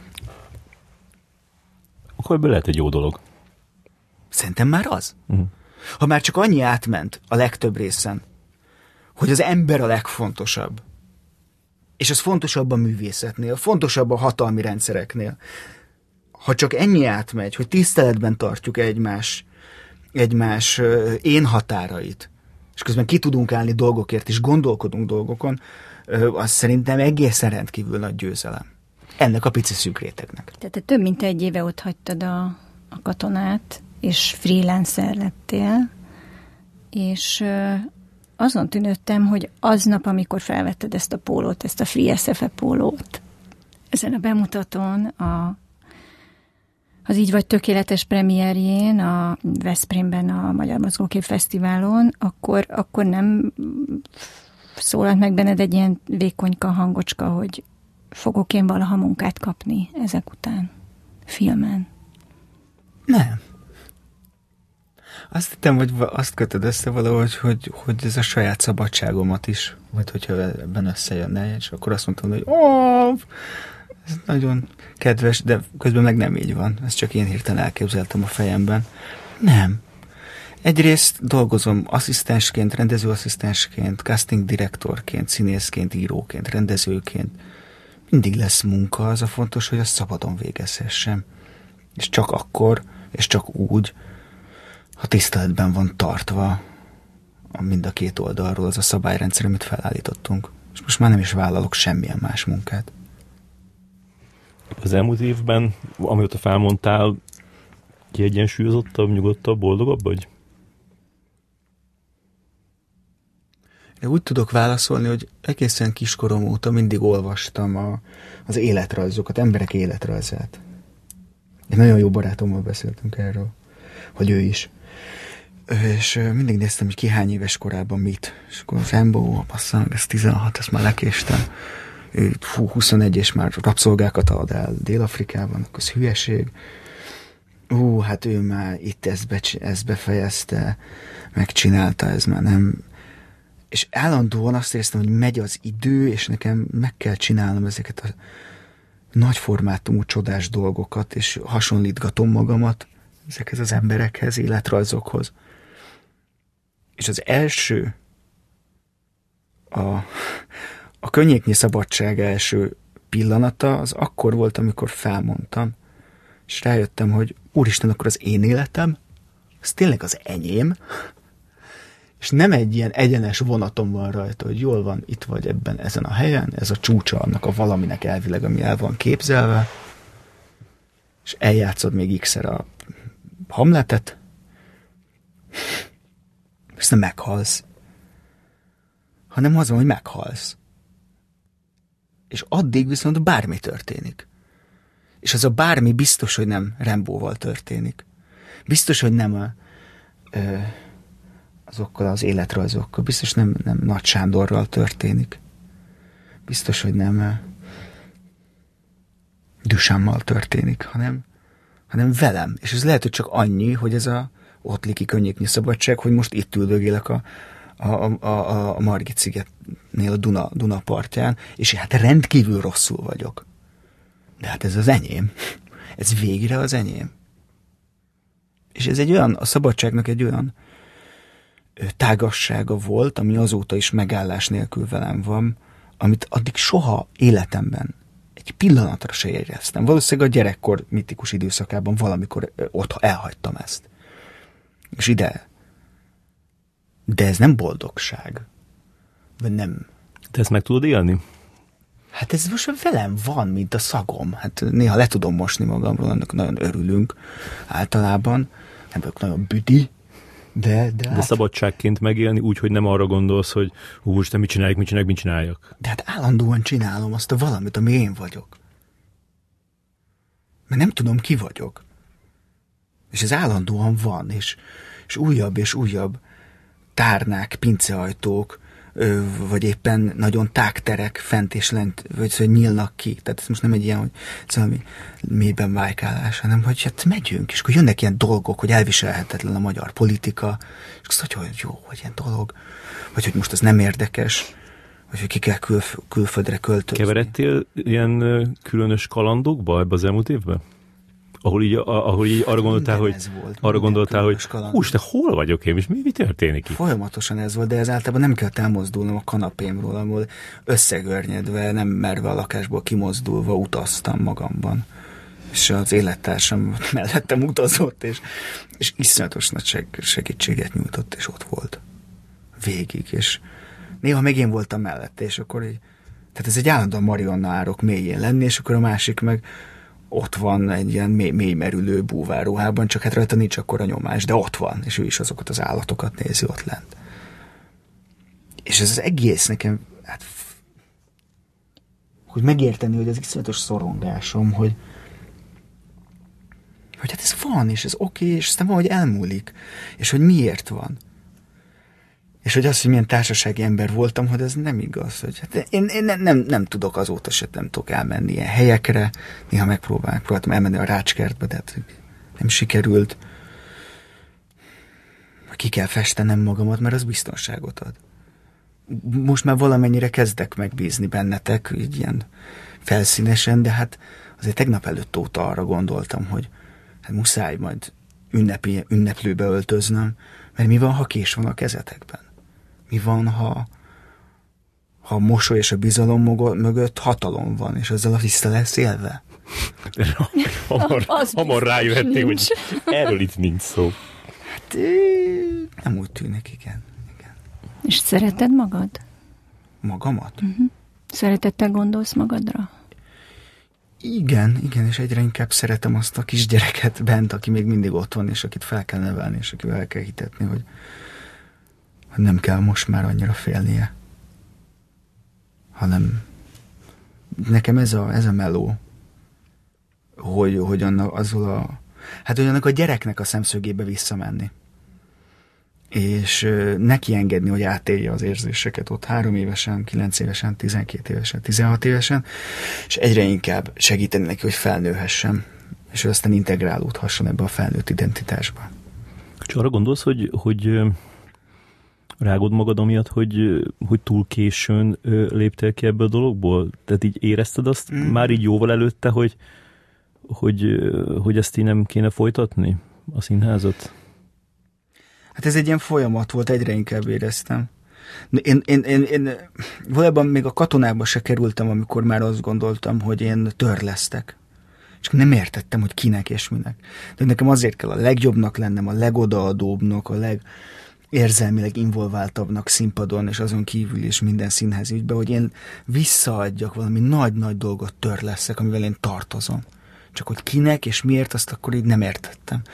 És és valójában már akkor minden nyáron ilyen, ilyen remegve vártam a nyarat, hogy akkor szabad lehetek, és akkor nem semmi, semmi. Remegve, félelemmel vagy örömmel? Hát egy ilyen, egy ilyen habarcs kevertsével ennek a kettőnek, hogy most akkor menjünk, utazzunk, stoppoljunk, legyünk hippik, legyünk, legyünk szabadok, és nem törődömök, és felelőtlenek, és semmiképp ne legyen felelősségteljes felnőtt identitás, hogy így így repüljünk ebben. És aztán persze vissza kell térni, és törleszteni kell a nagy komoly művészeti világban. És gondolsz arra, hogy valaha gyereked legyen? Van ez a, van a Misa, van ez a csodálatos rabszolgatartó, aki valamiért elfogadott minket a Nórival és az Osvád Gabival is együtt rabszolgájának a szülei mellé, és ő elég. Ő kicsoda? Ő a Nagy Zoli filmrendező és Májárvetti filmrendezőnek a egész, hát az egy szent, hát a Misa egy szent, nyilvánvalóan meg fogja váltani a világot, ha még életben leszünk. Hát nem leszünk, de ha, ha mégis, akkor miatta nem fogunk leégni a föld felszínéről. Ezt. Hány éves ő most? Másfél, most mindjárt kettő. És nagyon sokat beszél, azt tudja mondani, hogy az az anyja, meg az az apa, meg az a zsuzsa, meg az a süsű, és autó ez is egy ilyen Automobil. precíz szinkron szó, autó, és azt így ki tudja mondani. És hát azért egy gyerekterápiásan így, hogy csak a jó része jut, és nem az az elviselhetetlen, borzasztó nehéz, hogy feladod az identitásodat, az a terápia alatt is nekem nagyon jó volt, hogy lehet, lehettem vele sokat. És így, hogy kívülről ránézel a, a, a katonára, mit látsz benne? Hogy érted? Hát úgy, hogy, úgy, hogy nem tudom, valami... Nem kukacoskodásból kérdezem, hanem nem, nem, jó, jó. Csak kíváncsi vagyok, hogy tényleg hogy... hogy Tehát egyrészt, egyrészt az, azt, vannak, akik azt mondják, hogy, hogy, hogy ez a gotárügy, ez egyszer mindenkorra megtörte a társulatot, és igazából most már, tehát tényleg olyan, hogyha így egy, egy kilőtt kapitánynyal megy a hajó. Mm. Hát ez nagyon szomorú, amit mondasz, hogy ez így van. Hát ezt neked kéne tudnod, hogy így van-e, vagy nem. Szerintem ez, én úgy azt mondom, hogy van a Stranger Things, amiben van ez az upside down világ. Uh-huh. Tudjátok, hogy egy ugyanaz a világ, mint a miénk, csak a másik is az ilyen rohadt, és ilyen valami fura romlás terjeng.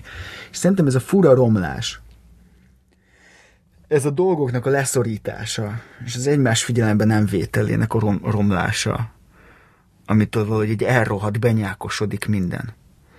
Ez valószínűleg már nagyon régen elindult szerintem abban a csapatban valamiféle belső. És még kifelé, én magam is, hát hogyha bármilyen interjút elolvastok tőlem, mielőtt felmondtam, vagy az összeomlásom előtt, az, az egy ilyen remegő rajongás. Valahogy mindig arról beszélek minden interjúban, hogy hát úgy érzem végre most megérkeztem, tehát öt éven keresztül megérkezni, az kicsi de hogy most már minden nagyon jó. de hát nem, hát semmi nem volt nagyon jó. Nagyon hajlandóak voltak elfogadni. És azért beszélek többes számban, mert külön-külön mindenki nagyon más, együtt mindenki próbált egy valami nagy családi, sok-sok ki nem mondott szabályra, hát mint egy családban. Itt végül is egy, szerintem egy erőszakos család van. Egy sok-sok ki nem mondott szabályrendszer között, amiben nagyon sok jutalmazás és nagyon sok büntetés van. Abban már nagyon régóta lavírozni, és szerintem én így gondolom, ezzel azért nem árulok el titkot, mert, mert a társulat is elvileg tudja, hogy nekem ez a véleményem, hogy azért nagy részük szerintem benne tartja magát egy, egy felelőtlen gyermeki pozícióban, amiben én is tartottam magam, de azt gondolom, hogy a szakmámban nagyon sokan vagyunk így. Mármint most a színészetre gondolok, nem az első asszisztens szakmára. Részben gondolhatnék arra is. Tehát, tehát azért az, az, ahhoz, hogy valaki óvoda, óvoda néni és óvoda bácsi és uh, ilyen, ilyen pelenkázó autoriter apuka legyen, ahhoz az kell, hogy te hagyd, hogy téged pelenkázzanak. És hogy te, te azt mondod, hogy hát én ebben nem tudok dönteni, de ez most nem tetszik, de akarok is dönteni, de mégsem akarok dönteni. De nekem ez így jó, hogy helyettem döntenek, meg hát végül is az én szakmám az arról szól, hogy én itt teljesítem mások gondolatait, de ez így is van jól, de azért kicsit nincs jól, de azért jól van. De azért most már nagyon fáradt vagyok, mert 30 éve 0-24-ben ezt csinálom. És ezt azért nem tudok máshogy beszélni, csak így egy ilyen egybefüggő, fura, kicsit ironikus, parodisztikus monológként, mert valóban azt látom, hogy ez nagyon szomorú minden oldalról. Mert szerintem az alkotásnak, hát a, a művészetet, ez egy kibaszott kreatív, szellemi dolog ahol össze van kapcsolva az agyam, a libidóm, meg a szívem, az összes sejtem mindennel. Ez lehet, hogy, est, hogy egy idő után azért esténként inkább csak a,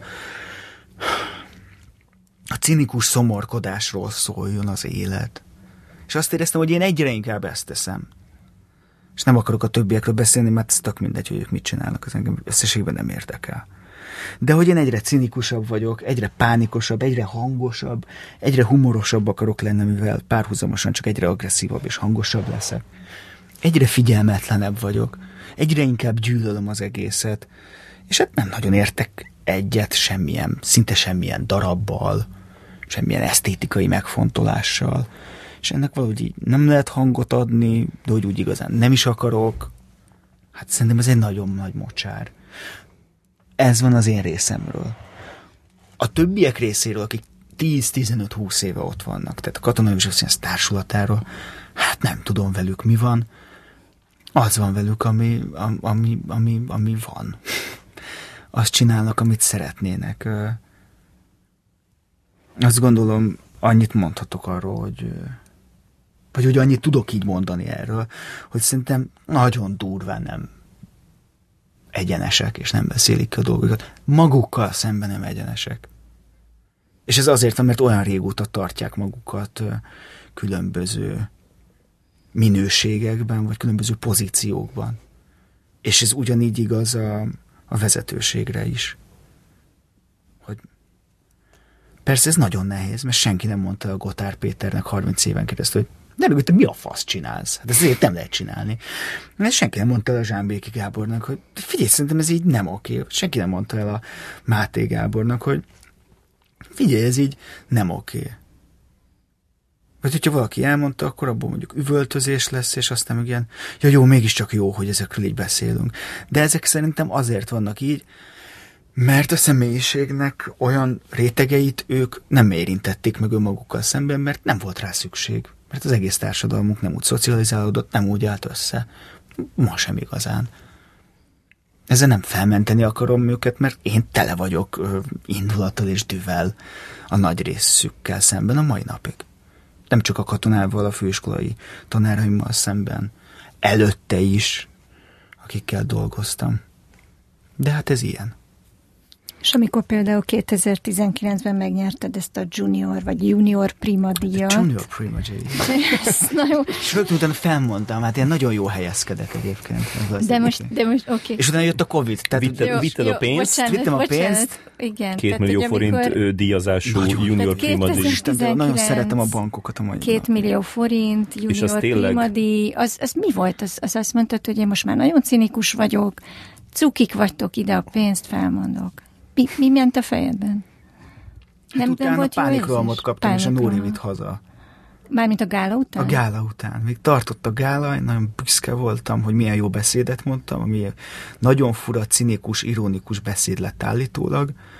Ezt meg lehet tekinteni valahol? Ezt nem tudom. Szerintem nem. Szerintem nem. Amiben így dicsértem a bankokat, de valahogy olyan hangsúlya, hogy nem lehetett tudni, hogy ez most komoly vagy izé, és az eszenyit így nagyon közel húztam magamhoz, meg a bankigazgatót, és ilyen Az eszenyi volt az egyik, aki döntött a díjról. Igen, ilyen mechanikus narancsos vigyorral állni kiöltözve ott. De akkor még, akkor ez már nagyon közel pont az összeomlásom előtt voltam. Még nem volt ezek, eyeliner sem. Nem, és még ezekről nem is így gondolkodtam, csak éreztem, hogy valami jön már nagyon, és valami nagyon szakadt ketté. A látszólagos identitásom és társadalmi szerepvállalásom is, és önmagam, és a között, ami egy ilyen shadow selfként alatta van. És akkor ez így volt, és így még hogy mondtam a Máténak, a Gábornak, hogy ugye milyen jó beszédet mondtam, ugye milyen és mondta, igen, igen, nagyon, nagyon, nagyon veszélyes beszéd volt. nagyon vicces volt. Bocsánat, hogy utánozom, rosszul utánozom, most nem is kéne. És valójában azt akartam neki üzenni, hogy hallod, én egy ilyen ember vagyok. Én, én, én, én, én már annyira nem tudom, hogy mi vagyok, hogy, hogy, hogy, hogy hol ironikusan, hol lázadó módon ilyen, ilyen improvizatív mondatokat dobálok egymás mögé, amik valamilyen intellektuális tüzelőállásból mindenkire lőnek. Tehát valami baj van. Tehát valami baj van. Jelezni akartad. De ehelyett nem ezt tettem, hanem azt mondtam, hogy gyere, dicsér, gyere, mondd, hogy én milyen csodálatos vagyok, apa. És úgy érzed, hogy megérdemed azt a díjat? Abszolút. Hát már nagyon sokkal korábban úgy éreztem, hogy megérdemlem. És hát most hogy betöltöttem a 30 gyorsan oda is adták. Hát ezek ilyen szakmán belüli politikai dolgok általában. Tehát nagyon jó. Bent van a fürdőszobában. Mire költötted a pénzt?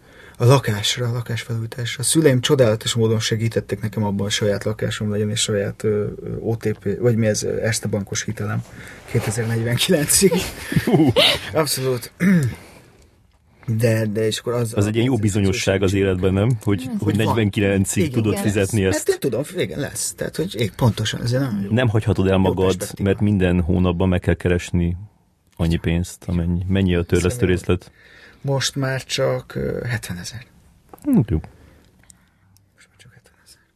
Tehát addigra nem lesz Magyarország, vagy legalábbis bank, vagy nem tudom. Vagy bolygó.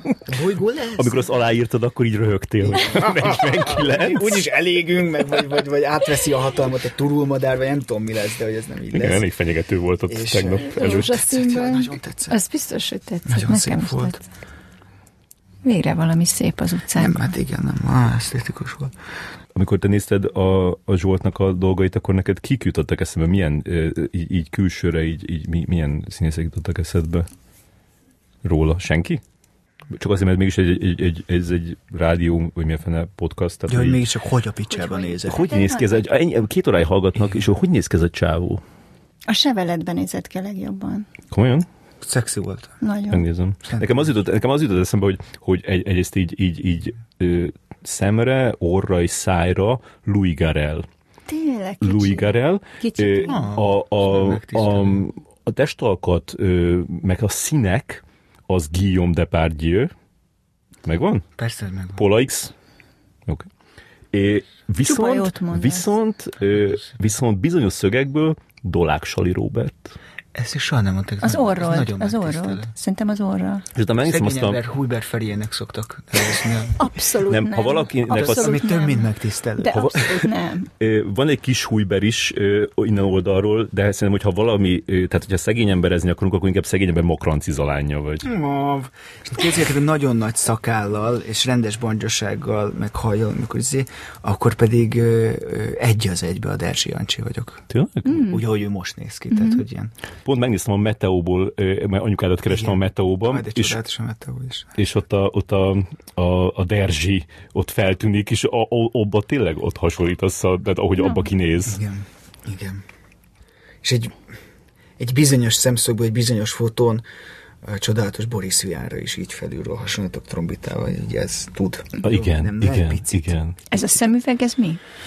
Ez az utolsó tolvajlásom a Katona József Színházból, ott egy darabban ez volt a szemüvegem, saját ö, lencse van benne. Ebben játszottam a darabban, a Berlin Alexanderplatzban. És utána is rajtam maradt, mert hogy nagyon masszív, jó, nagymama szemüveg, ilyen NDK keretes. Most ez a, De rossz a szemed? Ennyire? Ö, igen, igen, 1,51-75-ös. Ez nem olyan rossz. Nekem annál sokkal rosszabb. Igen? Uh-huh. Nekem Neki, is. én így is olyan foltokat. De ez a korferi. Az, az Én de így is olyan mindig mutatja a, a, a műsornak a, a izéjét, hogyha előjönnek a, a szemüveg A dioptriák. hogy, dioptriák. hogy, hogy, ez már... Nem, de ez Nem, nem, feltűnt, hogy vicc. micsoda hipster szemüveg, Ez egy és nagy rá hipster akartam szemüveg, kérdezni. Igen, igen. igen, szeretem, szeretem. Ez megvéd. Van egy ilyen ottlik novella, a drót, drótkeretes szemüveg. Nagyon jó. És akkor neked ottlik, ez az egyik, akit úgy érzed, hogy külföldön ismerni kéne a magyarok közül, és ki még? Ottlik. Csak ottlik. Azt gondolom, hogy amit az iskola határonnal megcsinál, az annyival megelőz mindent, amit a Eszterház is mond, hogy sokan mondják azt, hogy, hogy a magyar nyelvvel ő kezd aztán valamit, vagy magával a nyelvvel, mint struktúrával, vagy a nyelv, nyelv közötti ki, kihagyott helyekkel, a, a, a betűk közötti hely- helyekkel. És Mit gondolsz, mit tartasz a nepotizmusról? Érezted-e azt, hogy, hogy ezért lehetőségekhez jutottál, mert ismerték a szüleidet? Hát lehetőséghez úgy jutottam, hogy a elmehet, tehát szerintem egyszer volt ez, egy castingra elmehettem, az apukám elintézte, hogy, hogy a sorstalanság castingjára elmenjek, ahol én nem tanultam meg a szöveget, és meg egyszer visszamutatták nekem ezt a felvételt, ilyen hangon így ülök, nagyon elszánt tekintettel. Né, né, és akkor el kell mondanom azt, azt Nagy Marci olyan csodálatosan, üvegszerűen átengedett magán, szerintem gyönyörűen, és, és én így nem tudom a szöveget, vagy így össze-vissza, de mondom, hogy utána így azt hiszem a sutyi így elmondja, hogy hát szerintem ez nem erről szól, és én valami hihetetlen, tehát mint aki nem tudom hány diplomás filmesztét, a visszakérdezek, hogy igen? Hát akkor hogy így helyre rakom a koltait, hogy szerintem ez kurvára erről szól, és ő nem ért meg engem. 13 évesen. És akkor így végül egy, meg egy másik szerepet játszottam. Ö, ö, de, de, de, de, de más különben mindig mondtak, hogy no, kis, kisdér, és hogy nem. Nem vagyok kisdér. Szóval mindig próbáltam elszakadni. Akkor még nem tudtam miért, meg már tudom. Vagy hogy, szóval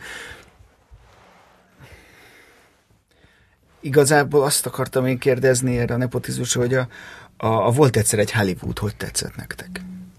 Nem láttam.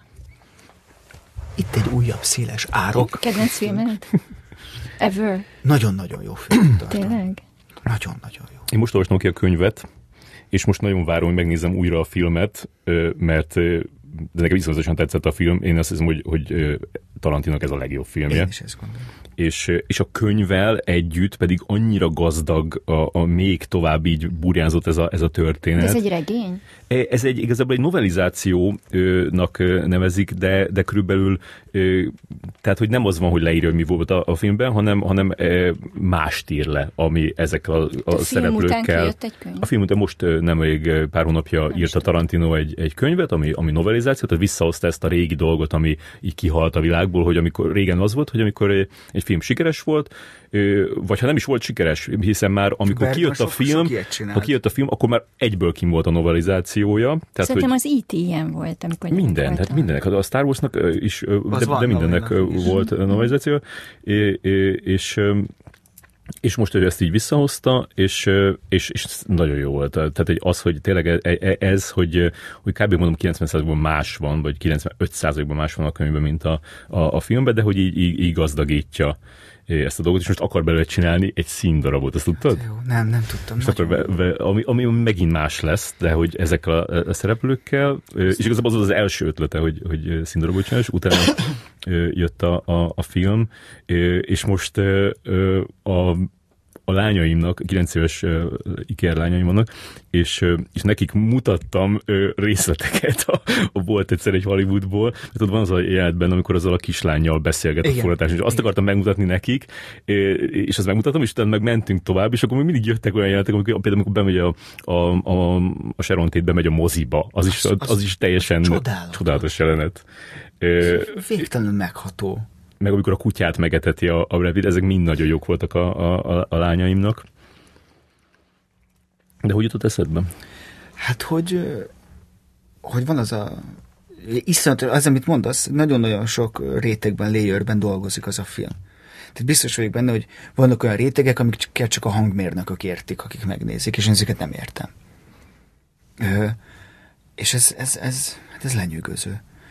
És, és például az egyik ilyen, hogy hát ez a hippi csapat, hát ott majdnem mindenki, majdnem minden szereplő, ezek az új tinédzser fiatal hollywoodi sztárok, a hírességeknek a gyerekei, vagy ezeknek a Netflixes, HBO-s, Hulu-s, Apple-ös, Walt Disney-s, vagy Disney Plus-os sorozatok sztárjai. És az, hogy egy, most már egy ilyen nagymester, az utolsó, vagy az egyik nagy összefoglaló filmjébe, ezeket az embereket rakja be, és még annak is van jelentése, hogy ki az, aki közülük nem hal meg, hanem az, hogy hát én hazamegyek, bazd meg. És hogy, hogy az egész hippi kultúra úgy van megmutatva, hogy ezek a büdös, semmit nem csináló, és a Nóri vette észre, mint látványtervező, mert ez például meg csak neki szólt, ez a layer, hogy hát mindenki kibaszottul korhű, de az a fajta hippi ruha, amikben ők vannak, azoknak a szabása az baszottul nem korhű, hanem az nagyon erősen utánozza a mai H&M Zara vonalat. Igen, ez már az ilyen retro hippi. Hogy egy ilyen nagyon finom dolgot is rárak szedben, és egyszer csak így emeli ki, miközben megtartja abban a korban az összes reflexiót, meg mindent, és hogy a nepotizmussal így bánik hogy még ezt is így belefogja. Ja, persze ez van. Tőlük ezeket semmit nem tevő, de gyönyörű szép H&M hippik, az ilyen késekkel, és azt üvöltözitek, hogy, hogy you are the blind, not Jeff is the blind, vagy nem tudom mit, amikor ott ellovagol a Brad Pitt a izére, és összeveri azt a hülye hippi gyereket. Hogy bazd meg. Tényleg mit gondoltok, ti őrültek? És, és, és ez az egész, hogy be van ágyazva. Én azt hiszem az egészről ezt ugyanezt ezzel megyek. Engem ez teljesen hidegen hagynak ezek a dinasztiák. Dinasztikusságok. Mindenkinek nehéz. Igen. Ja, igen. Igen. Hát ez biztos, hogy, hogy az, hogy, hogy erre mindig hogy ez, erre mindig reagálni kell, és ez mindig ehhez képest kell ö, magadat megfogalmazni. De a nevedet nem akartad megváltoztatni soha? Nem, nagyon szeretem a nevemet. Ö, nagyon szeretem. Van egy, van egy állidentitásom, a Dr. Flower DLA, PhD most már. Ja, amikor rohansz a Margit hídon, akkor mondod is. Igen, igen, igen. Ő egy ilyen, egy ilyen képzőművész performancer. És amikor megjelentek ezek az újabb dérzsoltok, akkor se gondoltad, hogy valamit kéne csinálni? Van ez a hegedű művész, van ez a jobbikos politikus. Van egy, van egy ö, ö, igen, de azt hiszem, hogy nem politikus a hegedű művész. A, a... politikus hajlamú hegedű művész. Politikus hajlamú jobb nem, hanem ő, ő az ország különböző pontjain tart előadásokat a kitörésről, meg ilyen történelmi jobboldali előadásokat tart szélső jobboldali. Az melyik? A, a jobbikos? Igen, igen, azt hiszem. Uh-huh. És mondták is, amikor édesapámnak volt, többet szerepelt a hírekben, és akkor e, e, pont a Dankó Pisti mesélte, hogy, hogy ő dolgozott valakivel, és ő mondta, hogy de hát a dér, hát annak a gyereke is jobbikos. És mondta, hát figyelj, nem hiszem, pont most együtt vagyunk egy darabban, és így ha vannak is ellentétjük, az biztos, hogy nem ebből jönnek, de hogy amúgy úgy nincsenek. De hogy van egy kerékpárbajnok. Hmm, tényleg. Igen, egy ker- nagy kerékpárbajnok, és én több nagyon jó leső üzenetet kaptam már, hogy, hogy az én eredményeim nagyon inspirálják ők, őt, egy embert, és ez nagyon jól esett, és mondtam, hogy... El is készítettétek emiatt a, a Biciklit meg itt hagyta című, című filmet. filmet. De jó is lett volna. De nem, de hát kiderült, hogy nem nekem akart írni, hanem a kerékpárbajnoknak, és mondta, hogy várja a következő nagy díjat. És, és hát, hogy nem akkora díj. Jó, gondol, gondolnak az emberre. Köszönöm. És akkor kiderült, hogy kurvára nem rám gondol. Igen, igen. Ebben az összeomlásban, a krízisben, ezt meg akartam tett kérdezni, hogy a, a hit vagy a, a vallás játszott valami szerepet? Mert azt láttam, hogy egy katolikus gimnáziumba jártál. Jó, jó KDNP-s nevelésben részesültem, abszolút. De ez, ez ahogy De ez ezt mondod, rólad. igen, tehát hogy Igen, ezt, ezt hát akkor a gimiben ez, ez neked volt valami belső konfliktus? Nem, a gimiben, a gimiben elég erősen átalakult egy személyes hitté, hát Volt egy csodálatos hívő osztályfőnököm, a Kisudit Ágnes, aki költő is egyben, feminista költő és író. Nem, de miért mutogatsz rám? Hát, mert elvárja, az hogy irodalom, tudja. az irodalom. Az, az irodalmára a Ezelőtt azért egyrészt elvárom ezt, hogy másrészt a nők pártjának te vagy, ugye? Az így van. Igen, igen, elfelejtettem. ezt tudom kéne. A főnököt, tehát ezt a kisütitek. Ha jelentős nő van, azt arról nekem tudnom igen, kell. Igen, igen, fog rólad írni, reméljük nem pamfletet, hanem dicsérő szavakat. És ő nagyon jó volt, a, a gimnázium többi része az olyan volt, mint minden, mint a legtöbb katolikus gimnázium. Ez egy rátagozatos hely volt. Akkor még nagyon szabad elvű valami volt, aztán tizedikben kirúgtak kb. minden jó tanárt, és gondoltam, ez így bekomorodott, de én magán tanuló is lettem, és akkor így már színház mellett annyit hiányoztam, hogy akkor magán. És akkor kiderült, hogy és otthon sokkal gyorsabban meg lehet tanulni a dolgokat, és én hamarabb is így leérettségiztem. Mm, ott, ott én még így hívő voltam, sokáig akartam ezt a dolgot, meg a, a szüleim, a édesapám mai napig egy nagyon bensőséges viszonyjal van a, a kereszténységgel, nagyon személyes belső viszonya. Az édesanyám nagyon erősen egy spirituális lény, benne nagyon megtalálta a boldogságát. Az egy ilyen értemben egy tágabb spiritualitás, amiben ő van. Én nem, én, én ebből nagyon, vagy utána el, eltávolodtam ettől, és teljesen nem, nem nagyon tudom megvédeni a, az Isten hitet magamban. Ah, jó lenne, ha lenne egy ilyen felsőbb lény. Szerintem ezért is ö, ö, fáj mindenkinek annyira, és ezért is zárjuk, zárunk be ennyire. Tehát tényleg most már mindenki arról beszél, hogy vége lesz a, az emberi civilizációnak egy ilyen De azért leginkább te. Belátható. Hát igen, mert ugye irodalomról nem tudunk beszélgetni, mert a gyerekek Miről Maradt, maradt az apokalipszis. Titeket nem érdekel a politika, ha igen, kívánjuk, ha nem, akkor ilyen pártokat nem alapítottunk. Hát én most már látom, hogy csak a humor, csak a vicceskedés. De erről meg az jut eszünkbe, hogy, hogy a gyerekeink ö, mi- mibe születtek, és akkor attól meg elszomorodunk. Igen. Ez azért nem jó. És hát Ez hogy nem lehet, nem lehet azt mondani, hogy 2012-ben meg lehetett hinni a Femcafénak, hogy mégiscsak a Maja naptárnak van igaza, meg Nosferatu. Én is onnan szerzem a És híreimet. akkor így jön, jön, az apokalipszis, a, a tűzkígyó megesz mindenkit. És az volt, hogy úristen, hát igen. De ha eléggé jók vagyunk, akkor megbocsát nekünk a tűzkígyó. Csak úgy tűnik, hogy itt egyedül mi vagyunk a felelősök. De És tök ez nem érdekes. lehet, nem lehet, és szerintem ez nagyon depresszív dolog. Nem tudom, figyeltétek, ez tök szép hang. Igen. Nem tudom, figyeltétek-e, hogy, hogy kb. az utóbbi hetekben történt meg az a dolog, amikor a, a világ sajtó végleg vé- és végre lemondott a világról, és azt, azt írják, hogy most már mindegy, most már Most már minden késő. mindegy. Köszönjük, Igen. eddig kellett tenni valamit, most már hagyjuk. Igen. Igen. Ö, és erre a kis időre... Ne hagyjuk. Hogy mondod? Ne hagyjuk. Ne hagyjuk? Ne hagyjuk erre a kis időre. 15, Alapítsuk meg a 15 nők évet, pártját. 15 évet adtál. Ö, Olvassunk köny- könyveket még, csaljunk sokat Ettől ilyen tendereken. Tehát mindenki, mindenki a szájíze szerint csináljon, amit akar, még, ho, még De azt Elon nagyon Musk csinálja. Még nagyon csinálja. A tender hogy jutott eszedbe? Miről? Így.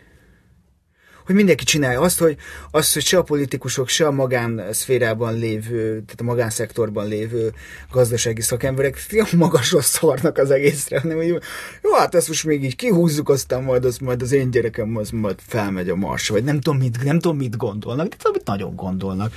És hogy persze, hát akkor csináljátok. És te mit kívánsz magadnak?